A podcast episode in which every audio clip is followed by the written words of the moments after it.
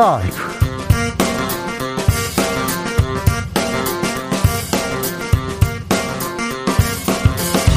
2022년 4월 28일 목요일입니다. 안녕하십니까. 주진우입니다.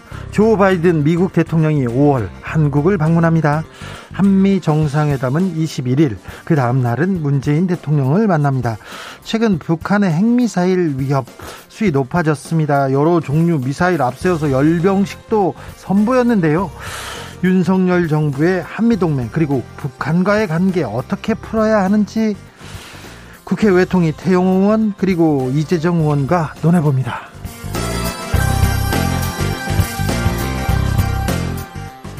검찰의 수사권과 기소권을 분리하는 검찰청법 개정안이 오늘 본회의에 상정됐습니다. 국회 국민의힘에서는 필리버스트로 막아섰는데요. 자정까지 6시간 48분 동안 여야 의원 4명 찬반 토론을 벌이다가 끝났습니다. 생각보다 좀 짧았습니다.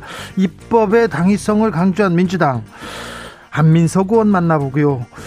국회에서 울었다는데요. 눈물을 보였다는데 그 이유도 들어보겠습니다. 국민의힘 입장은 검사 출신 박형수 원내 대변인 만나보겠습니다. 당초 이번 주는 인사청문회 주간이었습니다. 그런데 한덕수 총리 후보자 청문회 미뤄지고 장관 후보자 청문회 줄줄이 미뤄졌습니다. 그런데 연일 의혹들이 쏟아집니다. 지금 검찰청법 개정안 때문에 지금 가려져 있어서 그렇지 정호영 후보자의 의혹 계속됩니다. 거짓말 의혹도 나왔고요. 김인철 후보자 법인카드 부당 사용 의혹 나왔습니다. 원희룡 후보자 반값 식사 의혹까지 줄줄이 나오는 장관 후보자들의 의혹들 김은지 기자와 함께 쭉 정리해 보겠습니다. 나비처럼 날아 벌처럼 쏜다. 여기는 주진우 라이브입니다. 오늘도 자중차에 겸손하고 진정성 있게 여러분과 함께 하겠습니다. 다음 주면 5월입니다. 아, 올해 벌써 3분의 1이 갔습니다. 다음 주부터 야외 마스크 벗는다는 소식이 들려오는데요. 자세한 내용 주스에서 알아보겠고, 마스크에 대한 여러분의 생각 들어보겠습니다. 음, 마스크 실외에서 벗는다고 했는데, 그러면 어떻게 하실 건지, 실내에서는 어떻게, 어찌 이용할 건지. 저는 마스크를, 음, 당분간은 그냥 쓰려고 합니다. 그런데 저는 코로나 시대 전에도 마스크를 썼기 때문에 뭐 달라지는 건 없을 것 같습니다. 여러분의 의견 받아보겠습니다. 샵9730 짧은 문자 50원 긴 문자는 100원입니다. 콩으로 보내시면 무료입니다. 그럼 주진우 라이브 시작하겠습니다.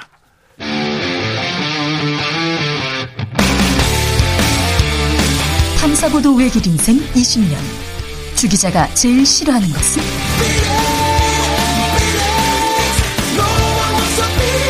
이 세상에서 비리와 부리가 사라지는 그날까지. 오늘도 흔들림 없이 주진우 라이브와 함께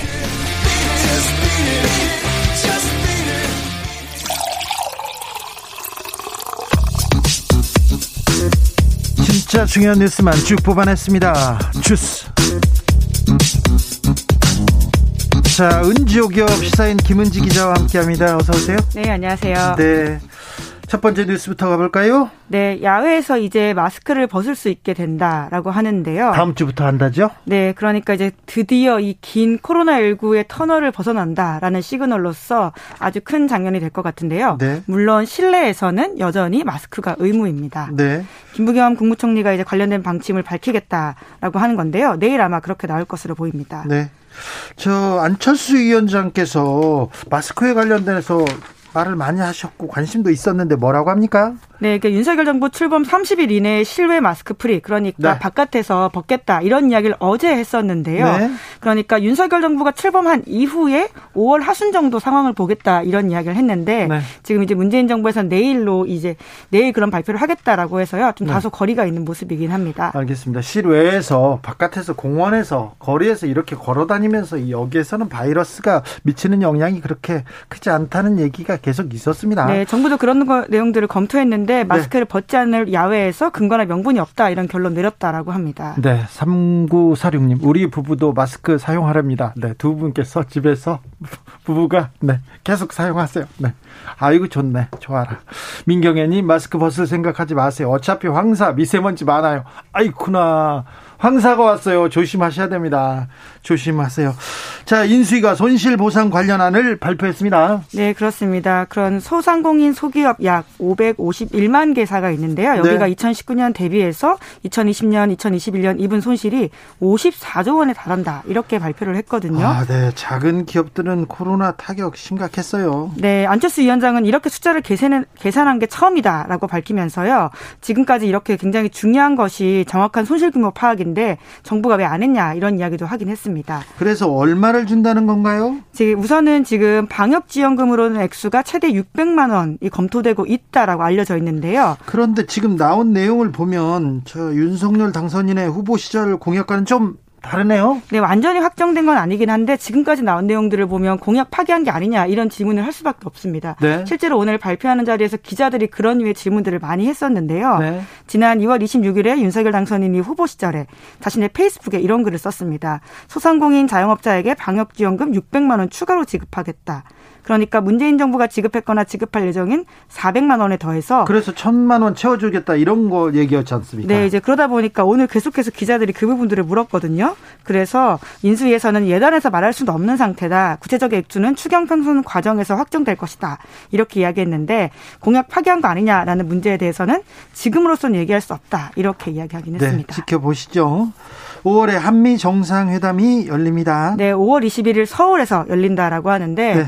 윤석열 당선인의 대통령으로서의 첫 외교 무대에 오르는 일이기 때문에 더욱더 눈길을 끌고 있습니다. 네, 그런데 어디에서 열리는지 장소는 어디 있는지 참 어, 한미 정상회담에 대한 이모저모는 2부에서 저희가 자세히 다루겠습니다. 네. 검찰 수사권 분리 법안 국회 에서 지금 상정돼 본회의 상정됐죠? 네, 이제 그래서 다음 달 아, 다음 달이라고 하면 굉장히 멀게 느껴지긴 하는데요. 네, 5월 주. 예, 그렇습니다. 5월 3일 국회에서 처리가 완료될 전망이라고 합니다. 네. 그래서 이제 본회의 처리 완료를 하고 오후에 국무 처리하는 것을 우선순위에 두고 있다라고 하는데요. 네. 만에 하나 일정에 차질이 있을 경우에는 5월 6일 임시 국무회의를 열어서 의결하는 방안도 검토하고 있다. 이렇게 알려져 있습니다. 이 내용도 자세히 잠시 후에 저희가 이야기 나누겠습니다.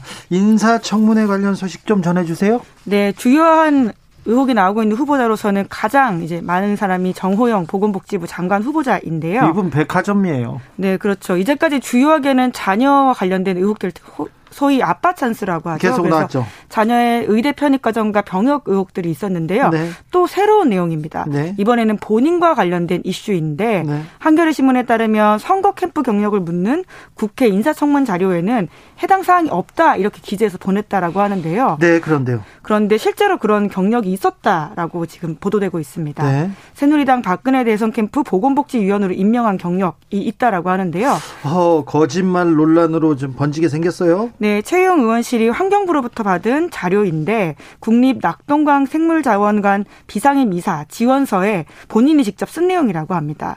여기에 2012년 국민행복추진위원회 편안한 3팀 보건복지위원회 활동한 적이 있다. 라고 하는데요. 그러니까 국회에 제출한 자료와 실제가 다른 게 아니냐 이런 허위 논란이 일고 있습니다. 다른 후보들의 의혹도 계속 나옵니다. 네, 김인철 사회부총리 겸 교육부 장관 후보자에 관련된 부분도 계속 나오고 있는데요. 교육자로서의 자질이 있느냐라는 부분에 있어서 그것이 좀 아니다라는 자료들이 꽤 나오고 있습니다. 네. 이번에는 법인카드 관련된 부분인데 한국외대 총장 재임 시절 교육부 장관으로부터 감사, 경징계 다섯 건 받았다라고 하는데요. 아, 그래요? 네, 그 모두 그것뿐만이 아니라 다 합쳐서 개인 징계가 열네 건에 관련돼 있다라고 하는데 열네 건이나 받았다고요? 이 김인철 장관 후보자가 네, 그러니까 이것은 이미 확정된 부분입니다. 네. 감사에서 그렇게 지적을 받았다라고 하는 건데요. 예. 주요 징계 사유에는 프로골프 선수 김인경 씨에 대한 학점 특혜 부분이 있고요. 네. 그리고 법인카드 부당 사용, 그리고 존재하지 않는 연구물로 연구비를 수령한 개인 비리가 들어가 있다라고 합니다. 네. 특히나 법인카드 부당 사용과 관련해서는 검찰 수사에서는 무혐의 처분을 받았다라고 하는데요. 끝내 업무 관련성을 입증하지 못해서 결국 돌려준 토했다라고 하죠. 네. 그 돈이 2천만 원이 달한다라고 지금 한겨레 신문이 보도하고 있는데요. 아, 네. 그리고 또 썼군요. 이제 예 국회 서동용 더불어민주당 의원이 국회 한국사학진흥재단으로부터 받은 자료에 따르면 한, 지금 한국외대 학교법인이 동원유경회라는 곳이거든요. 네. 이곳과 한국외대에서 2019년 3월 교육부의 회계 부분 감사를 받고 18건의 지적사항도 통보받았다라고 네, 합니다. 네, 알겠습니다. 그리고 한국외대 총학생회였죠. 그리고 학생들이 좀 반발하고 있네요. 반대하고 있습니다. 네. 예, 실제로 학교 외대 총장일 때 학생들과도 갈등이 꽤 많았었다라고 해서요. 지금도 네. 갈등을 이어가고 있어요. 네, 그런 이야기들이 계속 나오고 있습니다. 자, 교육의 현안 그리고 교육계 쌓여 있는 갈등들을 잘 해소할 수 있는 네, 그런 적임자인지 참. 부총리 자격으로서 사실 장관들 다른 그렇죠. 장관보다 더 격이 높은 자리이기도 하거든요. 부총리 겸 교육부 예. 장관 후보자죠. 네, 계속 지켜보겠습니다. 또 있죠? 네, 이제 원희룡 후보 관련해서도 네. 지금 보도들이 나와 있는데요. 원희룡 후보는 국토교통부 장관 후보자입니다. 네. 제주지사를 지낸 바가 있는데 이 당시에 고급 일식당에서 법인카드로 결제한 식사비가 실제 음식값과 비해서 이제 낮다라고 경향신문이 보도하고 있는데요. 얼마나 되는데요, 1인 기준에? 네, 1인 기준에 보통 이제 그 오막 카세라고 해서 그 고급 일식집 있잖아요. 주방장이 알아서 내주는 그런 네, 네 그렇죠. 차림 음식. 섞어서요. 네. 예, 여기 같은 경우에는 이제 1인당 6만 원이고요. 올해는 7만 5천 원짜리. 저녁 식사 같은 경우에는 10만 원이 넘는 고급 식당이라고 합니다. 어, 점심이 6만 원에서 7만 5천. 네, 그런데요. 네, 근데 여기서 그총 4명이 참석한 간담회가 9차례나 열렸었는데 네. 1회 결제 금액이 13만 8,900원. 예. 그러니까 사람 1인당 4만 원 정도밖에 쓰지 않았다 이렇게 보고를 했다라고 그러네요. 해요. 네. 그러니까 실제로 지출한 내역들이 사용한 것보다 더 적게 보고한 거 아니냐. 김영란법 위반 혐의로 문제가 될까봐 이거 지사라고 좀 사고 있죠. 지사라고 해서 할인해 줬나요? 아니면 절반은 돈을 내고 절반은 어떻게 둘 다 문제가 되는 거죠. 왜냐하면 예, 커위로 보고했다라고 하면 그 자체가 문제이고요. 만약에 할인받았다고 하면 그 자체로도 또 김영란법 위반 소지가 있거든요. 식당이 그렇죠. 손해를 보고 그렇게 지사에게 음식값을 깎아줬다라고 하는 것도 문제가 될 수 있고요. 이거 크게 논란이 될 수 있습니다. 이거 네. 간단한 일이 아닙니다. 네, 게다가 또 원희룡 후보자 같은 경우에는 지난 대선 때 네. 그 이재명 후보에게 경기도 법인카드 사적 유혹 의혹을 강하게 비판한 바가 있거든요. 그 잣대가 또 적용될 것 같아서 네. 아 이것도 뭐 어찌 되는지 지켜보겠습니다. 자, 이번 지방선거 때 교육감 선거도 같이 치러지는데요. 누가 나왔어? 몰라. 누군지도 모르겠어. 이렇게 선거가 치러지고 있어서 좀 걱정입니다. 네, 심지어 대구에서는 27일 현재 기준으로 중앙선거관리위원회에다가 교육감 예비 후보로 등록 된 사람이 아무도 없을 지경이라고 하는데요. 없어요? 네, 이제 뭐 예비 후보이기 때문에 아직 등록을 안 할 수는 있지만 네. 그만큼 경쟁이 치열하지 않고 될 사람이 되겠지라고 하는 분위기가 있다고 이해하시면 될 것 같은데. 그렇습니다. 중요한 자리인데요. 네, 교육감 굉장히 중요한 자리입니다. 그런데 이번 지방선거가 전반적으로 늦게 그 라인업이 확정이 되면서 선거 분위기가 뛰어오 르지도 않고 있는데요. 교육감 선거는 더욱더 그런 상황이라고 보시면 됩니다. 네. 방송인 하리수 씨가 오늘 국회를 찾았습니다. 차별금지법 제정을 촉구 촉구하고 나섰습니다. 네, 지금 현재 차별금지법 제정을 해달라라고 하면서 활동가들이 단식을 이어오고 있거든요. 예. 지난 11일부터 단식을 계속하고 있습니다. 네. 그래서 이제 사회 각계 인사들이 이러한 움직임을 동조하면서 차별금지법 혹은 평등법 제정을 촉구하고 있는 것인데요. 네. 이런 이야기를 했습니다. 본인도 최초의 한국 트랜스젠더 연예인으로서 방송에서 당했던 차별을 이루 말할 수 없다 이런 이야기를 하면서 네. 차별금지법을 처음으로 제정 제안했던 노회찬 의원 이야기를 하기도 했었거든요. 예. 많은 사람들한테 이 법에 좀 관심 가져달라라고 이야기를 했는데 했는데요. 네. 차별금지법은 2007년에 처음 발의된 이후에 시민사회가 꾸준히 요구를 해왔는데 그런데 종교계, 특별히 기독교계에서 예, 반대예요. 예, 예. 종교계 중에서도 찬성하는 곳이 있습니다. 네. 이제 그럼에도 불구하고 일부 보수적인 종교계가 반대한다는 이유로 정치권이 눈치 보고 있다라고 하는 것이 핵심이라고 할 수 있는데요. 그렇죠. 정치권이 좀 더 움직여야 되지 않나 이런 생각들 많이 하게 됩니다. 차별은 금지해야죠. 그런데 그런 법을 못 만들고 있다는 것 자체가 지금 몇 년 동안 한 발자국도 앞으로 나가지 못한다는 것만 봐도 뭐 가슴이 좀 아파요. 8393님, 주 기자님 맨날 지켜본다고 하시는데 그럴 수밖에 없는 우리 모두 좀 답답합니다. 그러는데 제가 잘 지켜보고 있다가 이 사건, 이런 논란이 어떻게 되는지 지켜보고 있다가 여러분들한테 잘 전달해 드리겠습니다. 저희가 지켜보기만 해도 깨어 있기만 해도 조금씩 달라집니다. 그러면 지켜본다는 걸 이 그 의식만 해도요 정치인들 열심히 뛰고요 검사들도 열심히 뛰고 판사들도 그렇습니다 촛불 집회 때 보셨지 않습니까 그러니까 네.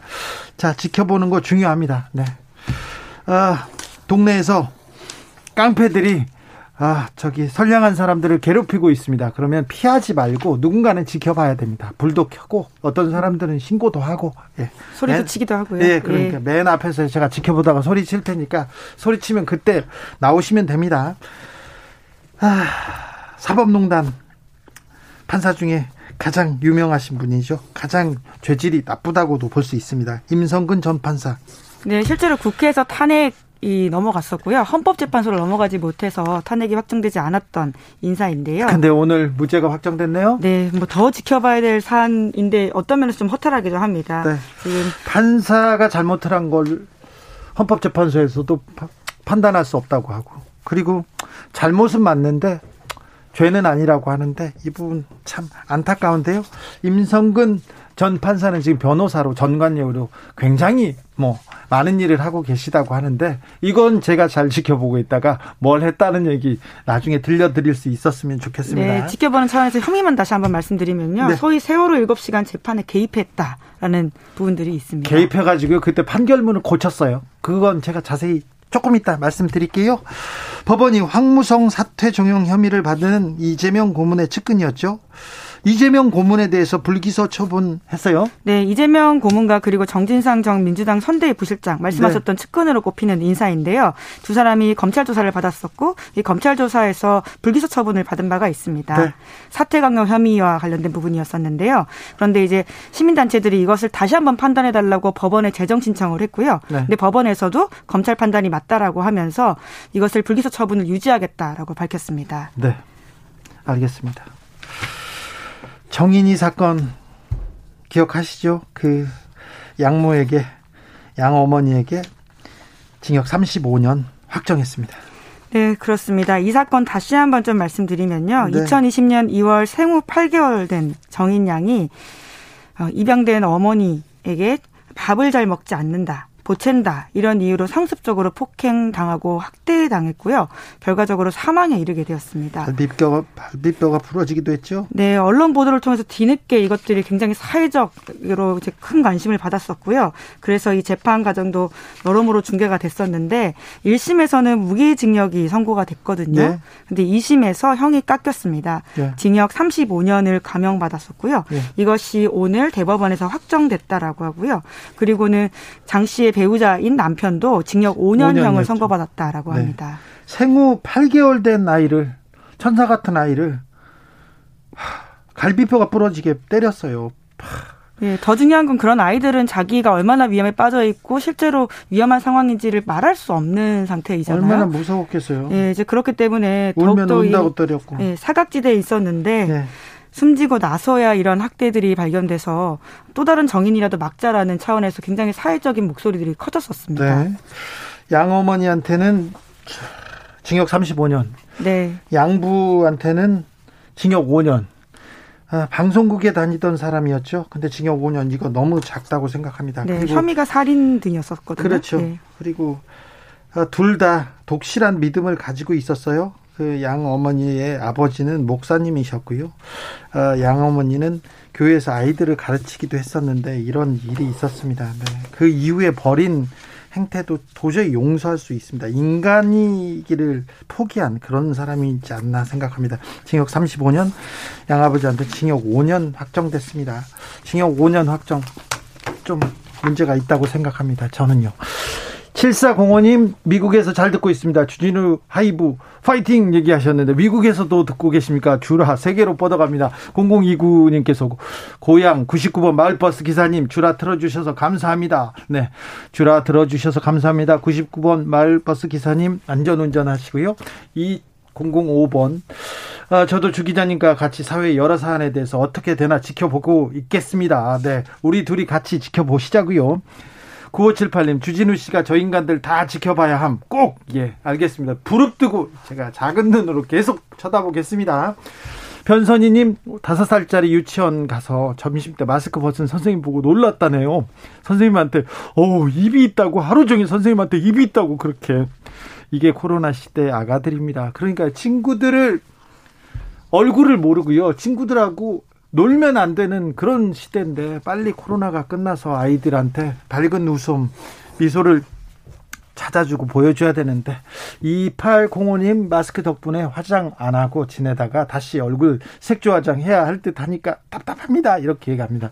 아 그러시구나. 1161님 해방되는 기분입니다. 예전보다 정도 많이 떨어졌는데 코로나 때문에 더 그런 것 같습니다. 힘든 시기지만 음, 일상으로 돌아가서 서로 인사도 하고 정 넘치는 일상 기대합니다. 얘기하셨고요. 7699님 스트랩에 걸고 다니면요. 그때그때 마스크 쓰고 벗기 편해요. 이렇게 얘기합니다. 네. 저는 그게 더 귀찮은데 뭐 이게 편하다고 하시는군요. 박지수님 마스크 쓰고 생활한 지 언 20년도 넘어서 저에겐 큰 의미가 없습니다. 20년도 넘으셨어요. 김성실님 마스크 쓰고 진짜 병원 안 가요. 신기방기. 그래요. 마스크 쓰니까 감기 안 걸린다는 분들 많습니다. 네. 아, 저도 같이 지켜보면 안 되나요? 최송아님, 그럼요. 같이 지켜보시자고요. 우리 세 명이서 또 같이 지켜봅니다. 더 주라 식구들하고 같이 지켜보겠습니다. 김은지 기자 이제 보낼까요? 네, 네. 감사합니다. 네, 감사합니다. 교통정보센터 다녀오겠습니다. 김민희 씨.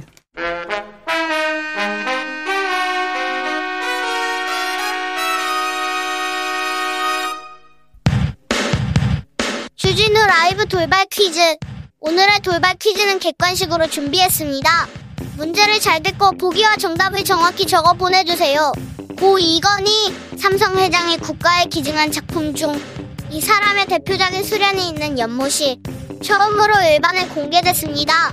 빛의 사냥꾼으로 불린 이 사람이 시력을 잃은 아픔을 딛고 세상에 내놓은 명작인데요.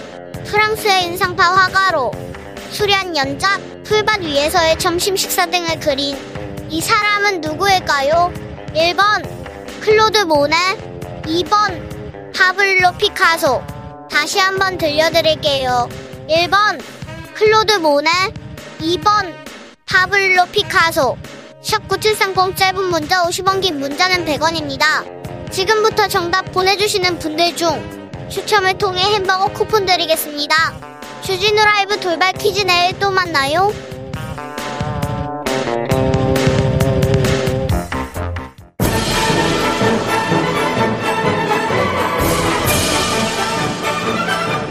마이크를 사랑하는 사람들의 모임 여의도 마살회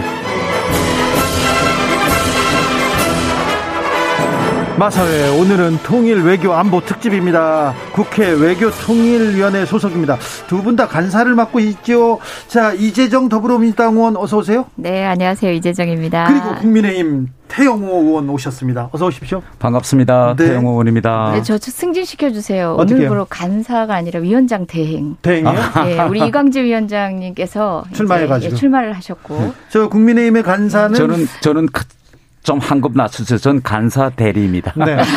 간사가 지금 저기 일본 출장 아, 일본에 가셨거든요. 갔어요? 김석기 네. 간사님께서 오늘 저녁에 왔습니다. 네. 자 청문회는 언제 열립니까? 네, 지금 5월 2일 박진 외교부 장관 후보자 청문회가 예정돼 있고요. 네. 권영세 후보자 청문회는 증인 채택 등에 대한 아직 협의가 무르익지 않아서 일정이 확정되지 않은 상태입니다. 다음 주에는 청문회 하겠죠? 일단 박진 후보자는 네. 예, 예정돼 해야죠. 있습니다. 빨리 해야죠. 네. 5월 하순에 바이든 대통령이 방한합니다. 음. 항상 미국 대통령이 오면 뭐 정상회담 매우 중요하고요. 그다, 그러다음에 DMZ에 가서 또 망원경 한번 봐야죠. 잠바입고. 음. 그리고 또 한 한국하고 미국 그리고 북한하고 미국 관계도 이렇게 또 다시 그 짜질 것으로 보입니다. 어떻게 어떤 일이 벌어질까요, 태영 의원님?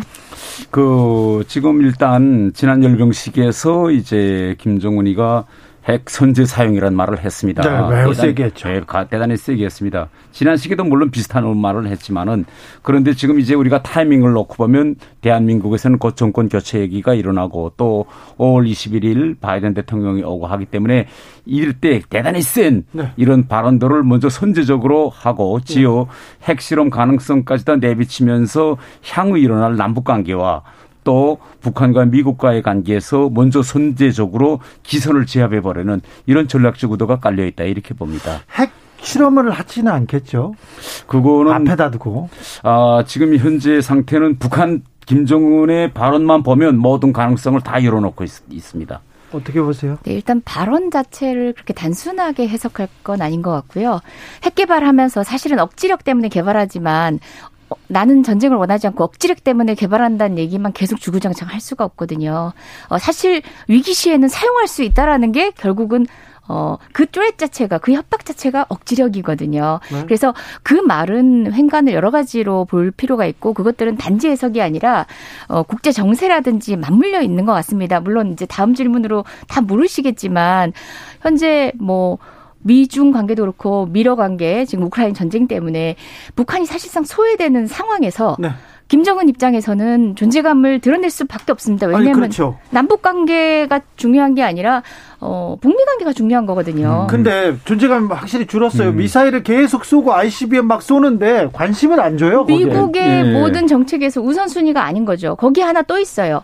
우리가 다 태양절에 열병식 하지 않을까라는 추측을 추측을 하는 경우가 많았는데 태양절도 아니고 그러니까 할아버지 생일도 아니고 아버지 생일도 아닌 또 다른 날짜가 필요했던 건 뭘까요? 음. 본인의 집권 10주년이에요. 음. 그래서 이제 조선인민혁명군 어 90주년 이 날을 선택한 거예요. 그러니까 음. 자신의 10년의 성과를 또 드러내야 되는 어, 해이기도 한 거죠. 음, 저는 이번 열병식에서 뭐 여러 가지 발언도 있고 새로운 네. 신형 무기도 있지만은 제가 뽑은 하이라이트 네. 피크는 네. 바로 김정은이 흰 원수복을 입고 등장한 그렇죠. 겁니다. 예. 네.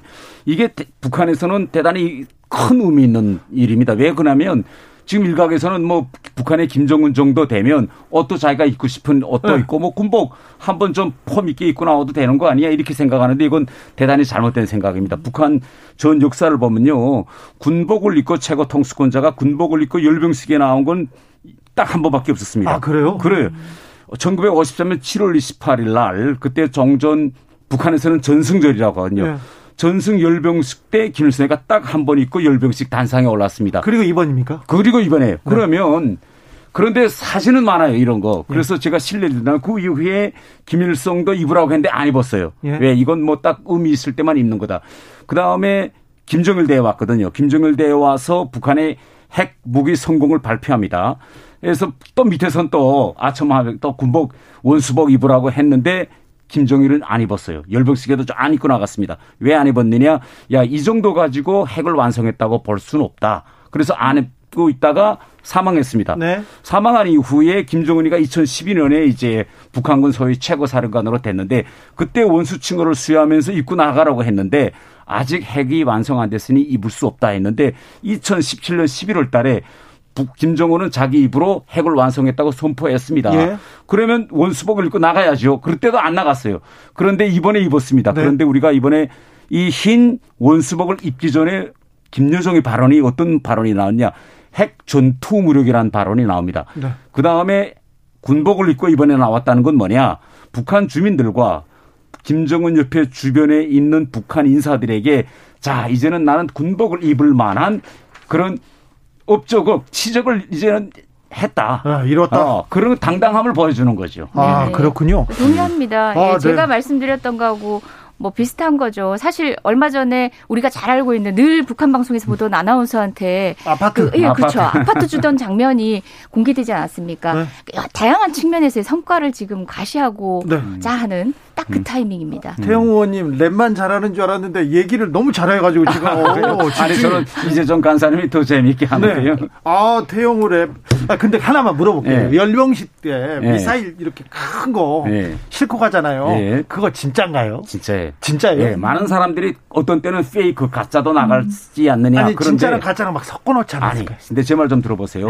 북한은 최고 지도자에 대한 우상화를 통해서만 유지될 수 있는 시스템입니다. 예. 그런데 만약 여기에 가짜를 넣는다 하면 본인이 었는 게라 누군가 만들어였겠죠. 지금 예. 많은 인력이 동원돼서 만들어요. 그렇죠. 그 사람들이 다 알 거잖아요. 이건 가짜다. 그러면 네.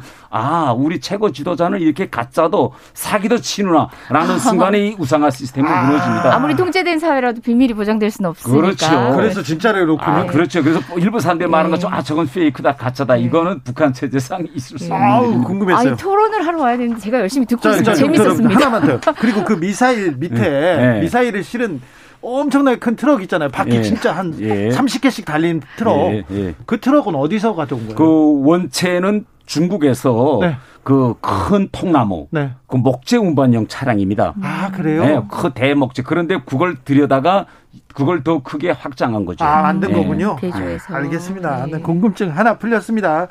1030님께서 바이든 트럼프처럼 김정은이 만나라 이렇게 얘기하는데. 음.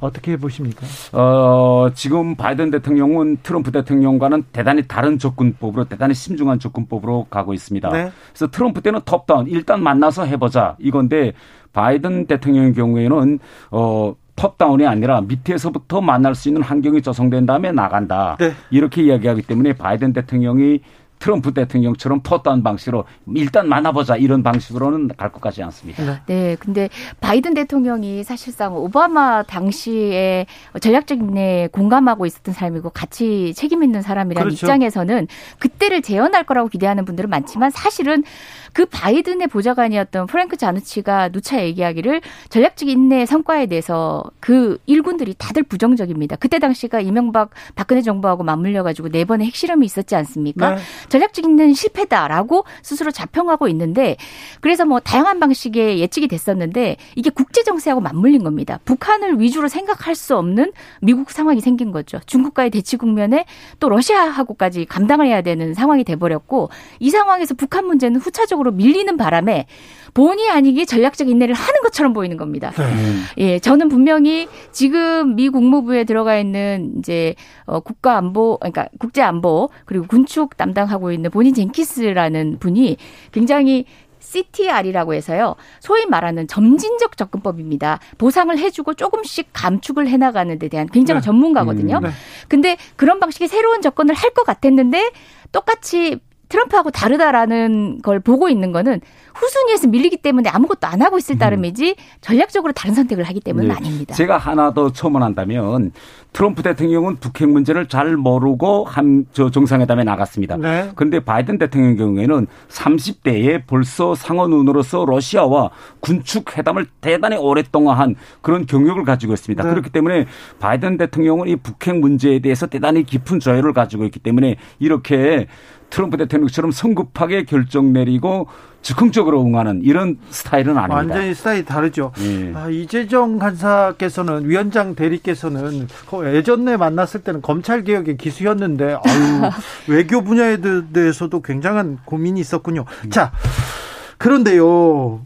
북한도 그렇고 미국도 그렇지만 음, 윤석열 당선인이 이제 바이든 바이든 대통령을 상대해야 됩니다. 뭐 한미 동맹을 재건하겠다 이렇게 얘기했는데 뭐 한미 동 한미 동맹 문재인 정부의 한미 동맹 어떻게 보십니까, 태용 의원님?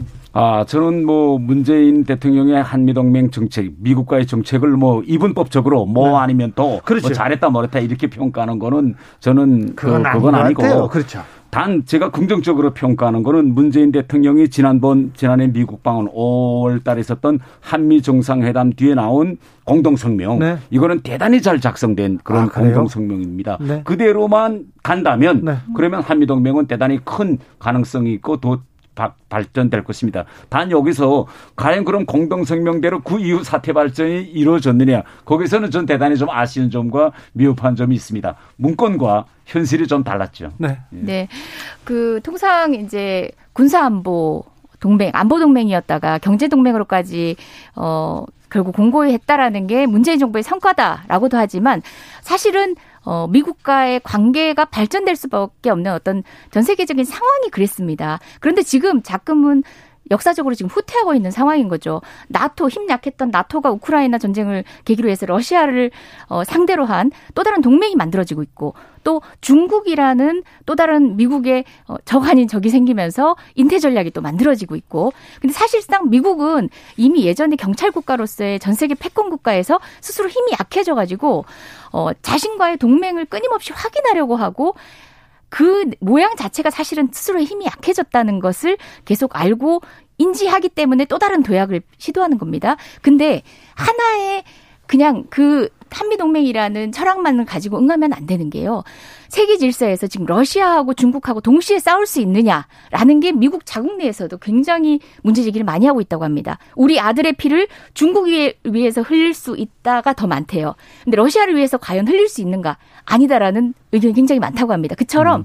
복잡다단한 미국 국내 정치와 국제 정치 안에서 대한민국의 외교의 전략을 세워야지 동맹이기 때문에 군사적으로 더 강화하고 심지어 한미 일본까지 끼워가지고 전략 동맹을 고민하고 있다는 안보 동맹을 고민 고민하고 있다는 거는 전 굉장히 위험한 거라서 그 점은 음. 당선인께서 조금 국익 음. 중심으로 우리나라 중심으로 그리고 전 세계에 대한 외교의 지평에 예민함을 가지고 판단을 하셔야 된다. 일본이 또 변수가 되는데 일본이 지금 한미일을 묶어서 군사동맹, 군사정보 이렇게 좀 묶으려고 하지 않습니까? 네. 요거는 어떻게 대응해야 됩니까? 태용은? 이거는 일본의 생각뿐만 아니라 미국의 생각도 같습니다. 네. 저는 이번에 바이든 대통령의 이제 방한 중에 이 한미일 이제 이 공조 체제를 강화하는 문제도 당연히 저는 의제로 올라갈 올라오죠. 것이다. 네. 저는 이렇게 생각하고 있습니다.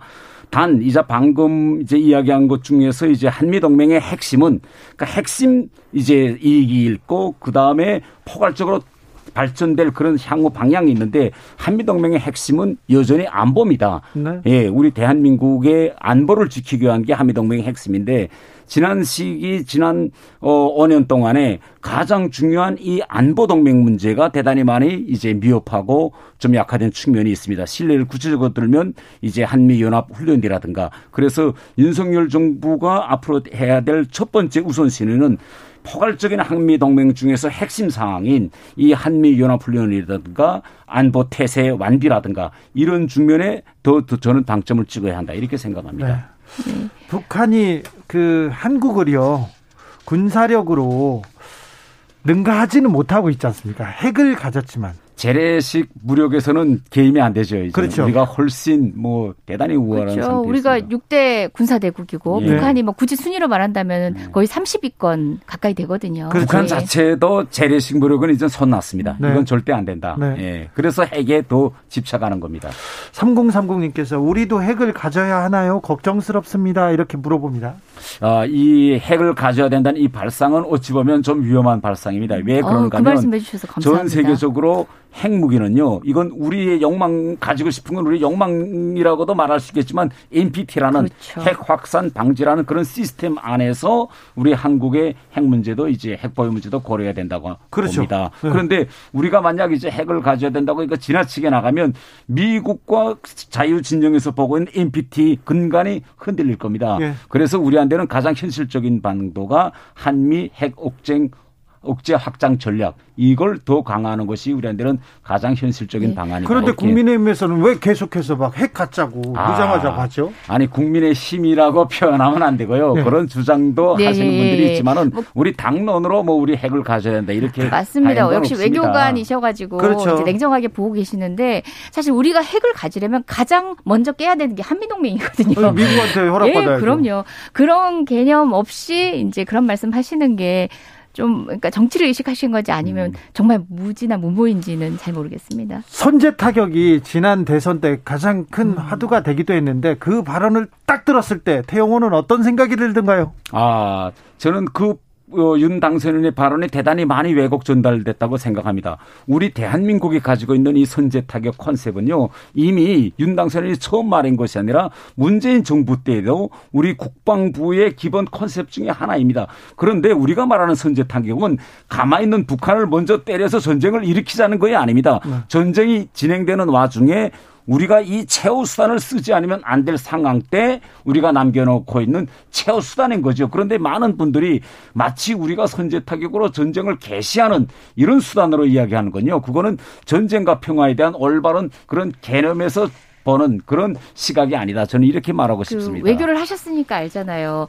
그 뭐 실무 단위에서 할 얘기와 그리고 또 이제 각각의 처한 입장에서 할 얘기, 누구 앞에서 하느냐, 어떤 방식으로 어떤 단어를 쓰느냐가 굉장히 중요한데 어, 그 어떤 나라에서도 국가 원수 자격이 있는 사람 또는 국가 원수가 되려고 하는 자가 함부로 표현하지 않는 겁니다. 킬체인이든 선제 타격이든 이런 얘기는 언급하지 않는 거죠. 맞습니다. 국방의 모든 전략과 전술 안에는 다양한 것들이 있습니다. 더 흉측한 것도 있겠죠. 하지만 그것을 대통령이 언급한 대통령의 후, 되려는 후보자가 언급하는 것은 그 파장이 실제 현재 외교에까지도 그리고 또 현재 정세에 영향을 미친다는 측면에서 아 과연 대통령이 되려는 준비가 되신 분이 맞는가라는 비판을 한 저는 겁니다. 좀 생각을 달리 하는데요. 저는 그 그때 질의 의그 상황을 거두절미하고 그 선제 타격이란 네 글자만 그 주변에서 이야기하는 건 부적절하다 이렇게 생각하는데 그때 당시 질의는 이렇게 되어 있습니다. 북한이 핵으로 우리를 공격하려고 할 때 어떻게 하시겠냐. 음. 결국은 이거는 대통령 당선이라 해도 이걸 우리가 묵과한 경우에는 우리 대한민국은 결국은 정체성, 존재 자체가 공멸하는 겁니다. 네. 그렇기 때문에 여기에 대해서 명명백백하게 네. 우리한테는 그, 이런 최후도 네. 수단이 있다. 국회의원 후보자였으면 그렇게 해도 되는데 제가 대통령 후보였더라도 저는 다른 네. 말로 그런 질문에 맞닥뜨리더라도 다른 말로 했을 것 같습니다. 아무튼 예. 윤석열 그 후보자의 얘기는 이해가 안 됐는데 태영호 의원님 얘기는 그러네요. 이해가 돼요. 설명 잘 하셨어요. 자, 군사력 차이가 북한과 남 차이가 큽니다. 큰 정도가 아니죠. 이제는 완전히 기울었죠. 그렇죠. 네. 아예 상대가 안 되죠. 네. 그러면 북한이 먼저 도발하지는 않을 것 같아요. 아, 그거 무서워하죠. 아주 중요한 질문인데 에, 북한은 이렇게 생각합니다. 실제 북한은 어떻게 생각하는가 하면 북한 혼자 힘으로서는 불가능하다는 걸 다 알고 있어요. 네. 더군다나 한미동맹이 있고 주한미군이 있는 한 이것은 가능한 일이 아니다는 건 알고 있는데 네. 하나의 변수가 있습니다. 북한은요, 일단 이를 저지르고 중국과 러시아의 지원을 받는다면 가능할 수도 있다. 이겁니다. 실제. 그, 그런데 네. 제가 북한 분들 만나보고 취재해 본 바에 의하면 네. 남쪽에서 북을 어떻게 침공하거나 이렇게 그 공격하지 않을까 그걸 두려워하지 먼저 생 뭐 평화를 깨는 일은 없다 북한 사람들도 얘기해요. 아, 그건 잘, 그건 잘못 북한의 예, 우리가 군사력 그다음에 그 이거 할 때는 항상 어떻게 되어 있는가 하면 공격, 방어, 반공격 이게 모든 국가들의 이제 컨셉입니다. 그런데 북한의 군사력의 컨셉은 공격형입니다. 북한은 방어 능력이 거의 없습니다. 그렇기 때문에 북한이 뭐 우리 한국이나 미국이 공격할 경우 어떻게 대응할 것인가 이건 예, 거의나 네, 맞지 그 않습니다. 도발이라는 것을 어떻게 정의하느냐에 따른 건데 사실 ICBM 발사라든지 또 핵실험도 사실은 우리 도발의 범죄 넣지 않습니까? 근데 아까 우리 진행자께서 하신 정도의 얘기는 정말 전쟁 발발을 전, 진 이제 그런 상호 간에 그런 접전이 있을 걸 전제로 한 발언인 것 같은데 뭐 그런 얘기까지 지금 이 테이블에 살 필요는 없는 것 같고요. 다만 그런 핵실험이라든지 어뭐 ICBM 발사 등 같은 도발들은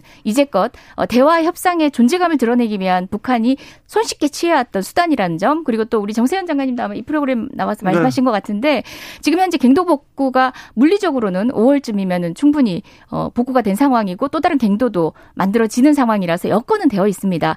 아니 중국에 밀리고 러시아에 밀리고 우크라이나 사태에 우리는 시선 바뀌다. 미국에서 우리는 더 이상 정책적 우선순위에 있지 않다라는 사실 자체가 북한으로는 서는 굉장히 조급할 겁니다. 음. 제재가 계속되고 있는 네. 상황에서 그렇기 때문에 도발은 충분히 일어날 수 있다. 그런 방식의 도발은. 네. 윤석열 당선인의 외교 에 대한 생각, 통일에 음. 대한 생각은 어떻다고 느껴지던가요, 태영 의원님? 그 한마디로 압축한다면 저는 대단히 실용적이고 현실적이다. 저는 이렇게 생각합니다. 제가 윤석열 당선인과 통일 문제, 네. 또 남북 정상회담이라든가 북한의 도발 상황에서 어떻게 대응 문제를 직접 얘기해 봤습니다. 제가 이렇게 구체적으로 질의해 봤어요. 남북 정상회담 하시겠습니까?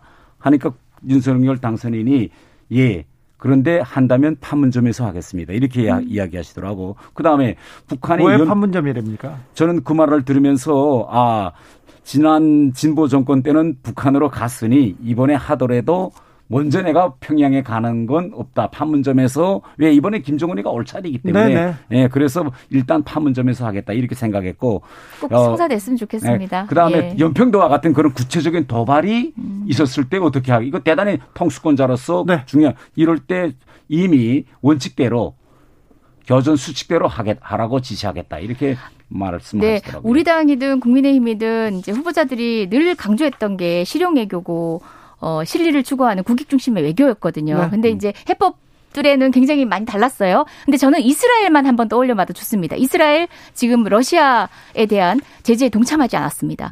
그리고 뿐만 아니라 대중국과 관련해 가지고도 미국이 여러 차례 요구를 하지만 중국하고 가장 결련돼 있습니다. 특히 우크라이나 전쟁 당시를 떠올려 보면요. 그 총리가 제일 먼저 러시아로 3월 12일인가요? 네. 달려갔습니다. 심지어 안식일에 안식일에는 비행기를 타지 않는 게 유대인들의 율법입니다. 그럼에도 불구하고 러시아에 가서 우크라이나와의 중재를 위해서 나서게 됐습니다. 저는 실용외고 실리외교라고 한다면 그 정도는 돼야 된다는 거. 정말 국익 중심의 외교를 우리 윤석열 네. 당선인께서 하셨습니다. 중요하죠. 음. 도발하면 막 버르장머리 고치겠다, 그 버르장머리 고치겠다 이런 얘기는 하지 하라고 하지 마세요. 좀 못하게 하세요.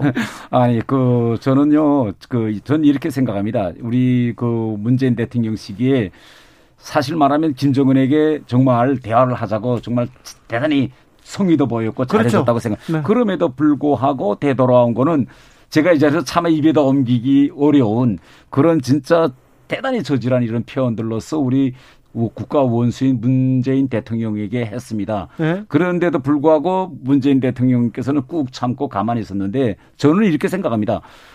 애가 뭘 잘못했다 할 때는 원칙적으로 이건 잘못된 거라고 저 당당히 얘기해야 버릇을 가르쳐 줄 수 있는데 네. 그런 말도 안 하고 그저 좋은 선의의 마음 좋은 이웃집 아저씨 모습을 계속 보이면요. 그러면 애가 바뀌어줄 수가 없어요. 그래서 저는 이렇게 진짜 도를 넘었을 때는 앞으로 윤석열 대통령도 정정당당히 잘못된 건 잘못했다고 콕 찍어서 저는 이해하게 된다. 저는 이렇게 생각합니다. 알겠습니다. 박진 외교부 장관 후보자입니다. 청문회를 통과하겠지만 자 윤석열 정부의 외교 라인 박진 외교부 장관 어떻게 보십니까? 그간의 행보를 보면 앞으로 미래가 보일 것 같은데요. 먼저 이재정 네, 일단 지금 장관 후보자들 모든 검증에서 대체적으로 나오고 있는 게 한덕수 총리의 그런 로펌 자문 같은 네. 어, 사실상 정관 이지 않는가? 소위 비수기, 정치 비수기에 그와 같이 결련돼서 그냥 단순한 용돈 정도가 아니라 일반인들이 정말 집 사고도 남을 정도의 금액들을 수령하시는 모습들이 모든 장관들한테서 거의 다 보이고 있습니다. 사실 권영세 우리 통일부 장관 후보자도 마찬가지고 네. 박진 장관 후보자도 마찬가지거든요. 그 지점들은 어떻게 한결 갖고 일관됐는지 모르겠습니다. 그런 지점들 좀 극복하고 넘어서셔야 될 것 같고요.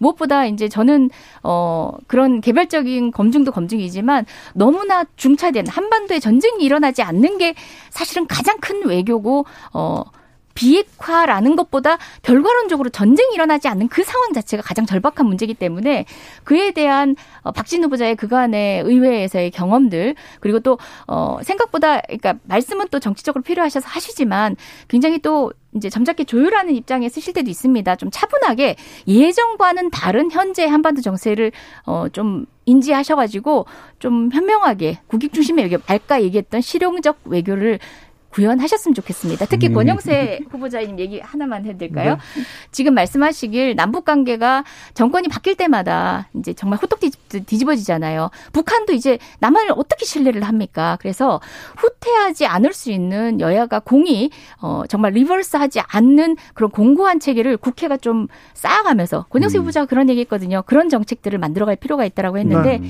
어, 적극 돕겠습니다. 네. 박진 음. 후보자 너무 좀 친미적이지 않나, 너무 좀 올드한 생각을 가지고 있냐 이런 생각도 조금 하는 사람들이 있거든요. 아, 어, 저는 전혀 생각을 달리하고 있는데요. 이제 어, 문재인 정부 출범 때와 윤석열 정부 출범 때 이 외교, 그다음에 통일국의 다른 것은 지금 윤석열 당선인은 출범 시작부터 대단히 우리 당에서 다선이고 중진 의원들을 외교와 통일이라는 두 전선에 지금 이제 배치했습니다. 이것은 뭘 말하는가 하면 대한민국이 지금 현재 처한 그런 경제 안보 실태에 대한 정확한 파악에 기초하고 있다. 저는 이렇게 봅니다. 지금 우리나라 실정 보세요. 이번에 우크라이나 전쟁이 터지니 결국은 모든 물가가 상승하고 있습니다. 지난번 중국에서 여소수 문제가 터져도 흔들립니다. 그렇기 때문에 우리한테는 지금 점점 외교나 또 통일 이런 전반적인 국제 정세가 점점 중요하기 때문에 중요하죠. 이렇게 시초부터 이 분야에서 중진 의원들을 진짜 전방에 배치한다는 건요. 이거는 윤, 문재인 대통령 시기에 첫 통일부 장관이나 외교부 장관 때와는 전혀 다른 새로운 그런 접근법이다. 저는 이렇게 보고 저는 대단히 긍정적으로 평가하고 있습니다. 네, 뭐 그분들의 역량에는 사실은 과거의 어떤 행보에는 이제 좀 우려되는 지점들도 있습니다. 특히 이제 청와대 NSC 구성이 어떻게 될 건지를 보면 정말 이명박 정부 어 재판이 되지 않을까. 북한이 핵 개발을 고도화했던 그 시기의 일이 재현되지 않을까 우려가 있지만 말씀하신 대로 그 정치인 출신의 장관이라면 사실 의도는 제가 생각하기엔 첫 조각 때 그래도 정치인 출신 장관들이 청문회를 넘어서기 쉬우니까 그런 점도 고려하지 않았을까 생각은 하는데 그걸 넘어서서 그분들이 조금 정말 유연하게 과거의 보수 정부의 어떤 정책을 어 정말 관성적으로 가져오지 마시고 네. 말씀하신 대로 지금의 현재 여건에 맞는 방식으로 플렉서블하게 네. 어 가치를 실현하실 수 있는 그런 분이 되길 저도 기대합니다. 물론 음. 청문회를 네. 넘어서야 합니다. 일단 일단 믿고 좀 저희들과 협력해 주시죠. 네, 청문회를 네. 넘어서야 합니다. 어, 남.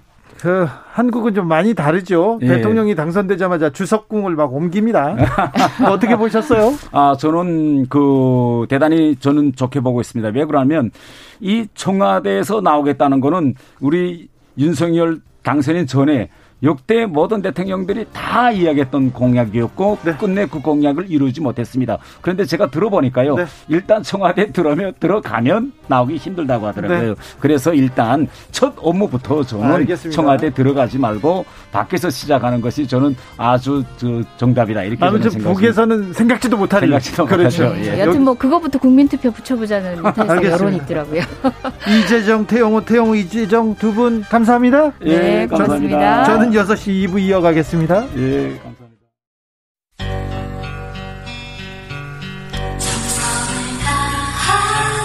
정성을 다하는 국민의 방송 KBS 주진우 라이브 그냥 그렇다고요.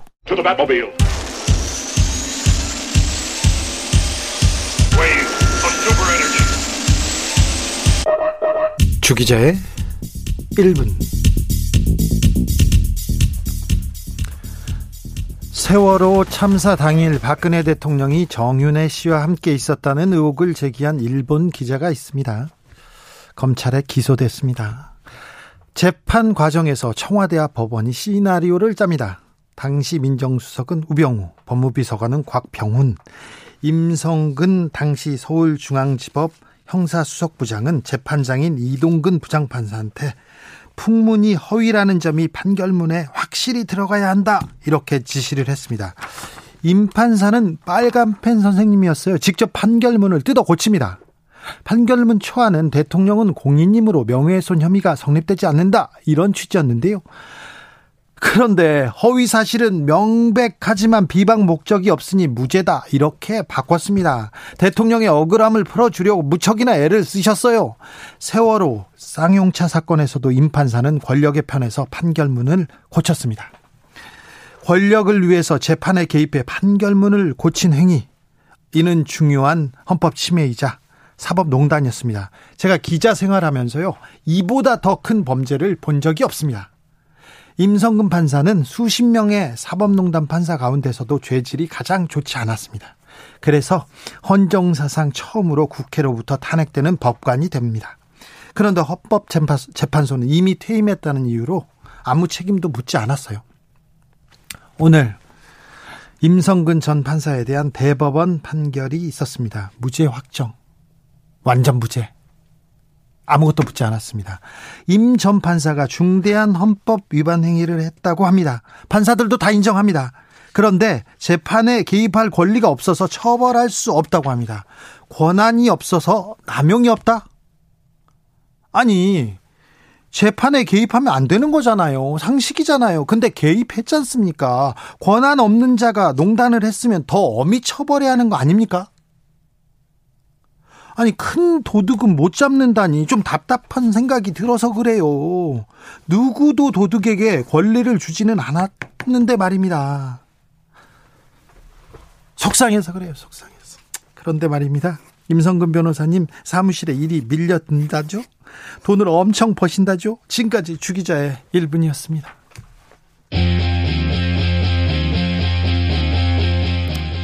장기화와 얼굴들 별일 없이 산다.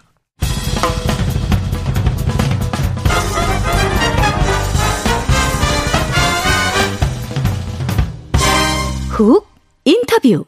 모두를 위한 모두를 향한 모두의 궁금증 훅 인터뷰.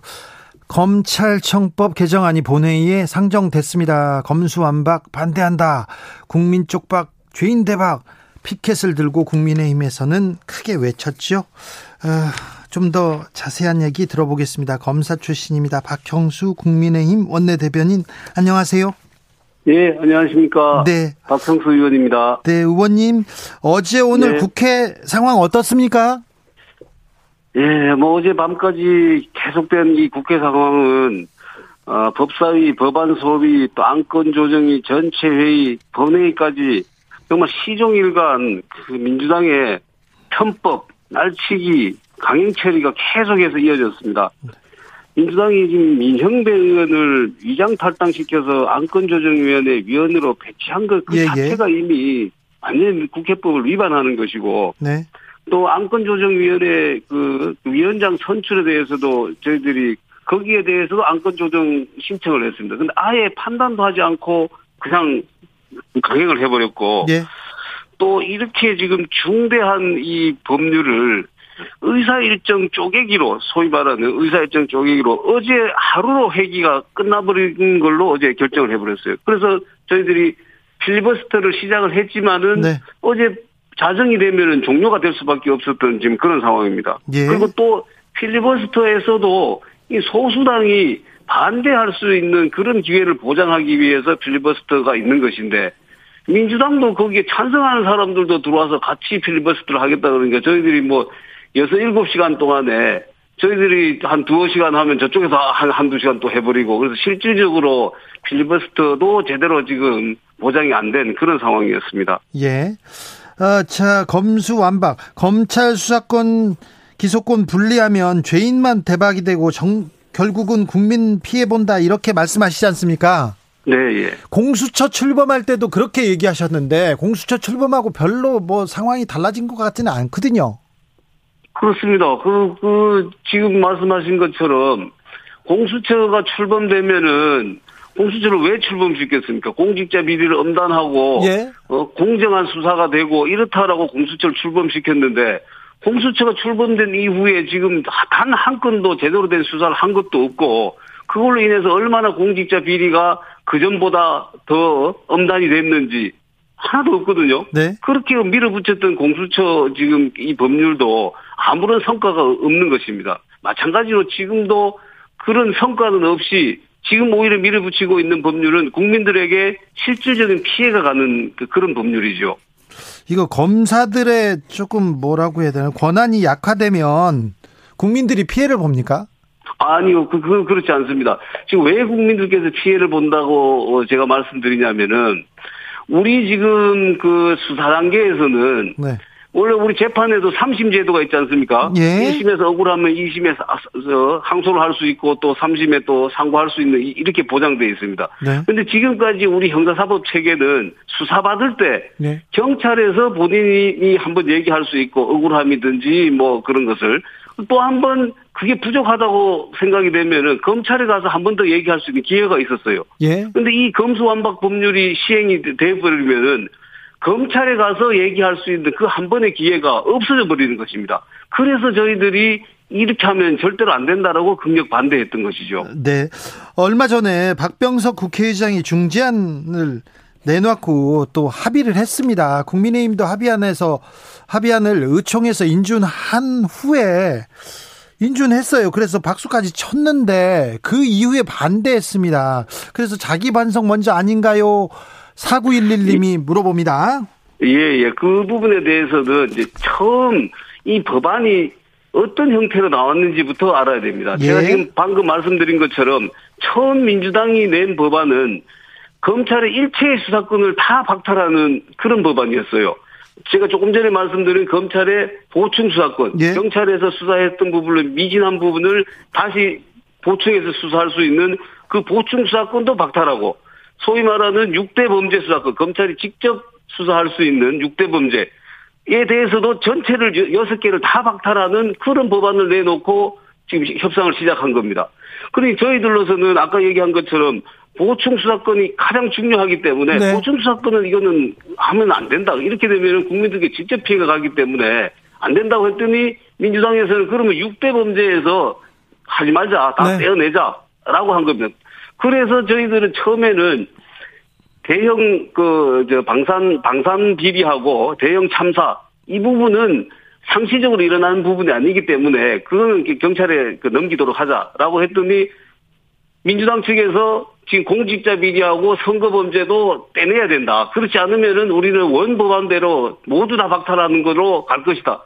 이렇게 협박을 하니 저희들은 어쩔 수 없이 그 협, 그 협상안을 받아들일. 수밖에 어, 어, 없었던 거죠. 알겠습니다. 그런데 그걸 받아들여 놓고는 보니까 국민들께서 역시나 이 선거 범죄하고 공직자 범죄를 검찰 수사가 뺀 것에 대해서 엄청난 반대에 직면했어요. 그러니까 저희들로서는 국민들 뜻을 받들어서 다시 협상을 해야 된다라고 이렇게 주장을 한 거죠. 국민의 뜻이 아니라 검사의 뜻 아닙니까? 그 지금 한번 그 보십시오. 어, 뭐, 물론 검찰이 당연히 반대하는 건 당연하겠지만, 네. 저희들이 중재안을, 중재가 성립되고 난 이후에, 언론에서 단 한 군데라도 잘했다라고 한 곳이 있었는지 한번 보십시오. 그것은 국민들의 뜻을 언론이 가장 잘 반영을 하고 있잖아요.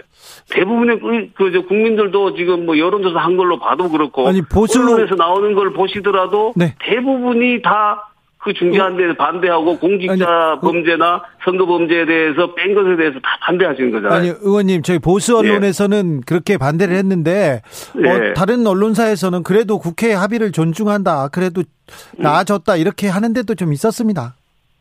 그러니까. 네. 예. 예. 자, 근데 검찰의 보안 수사권은도 이 법안에 포함되어 있지 않나요? 포함되어 있죠 이번에 지금 지금 그래서 예. 저희들이 그, 그 과정에서 네.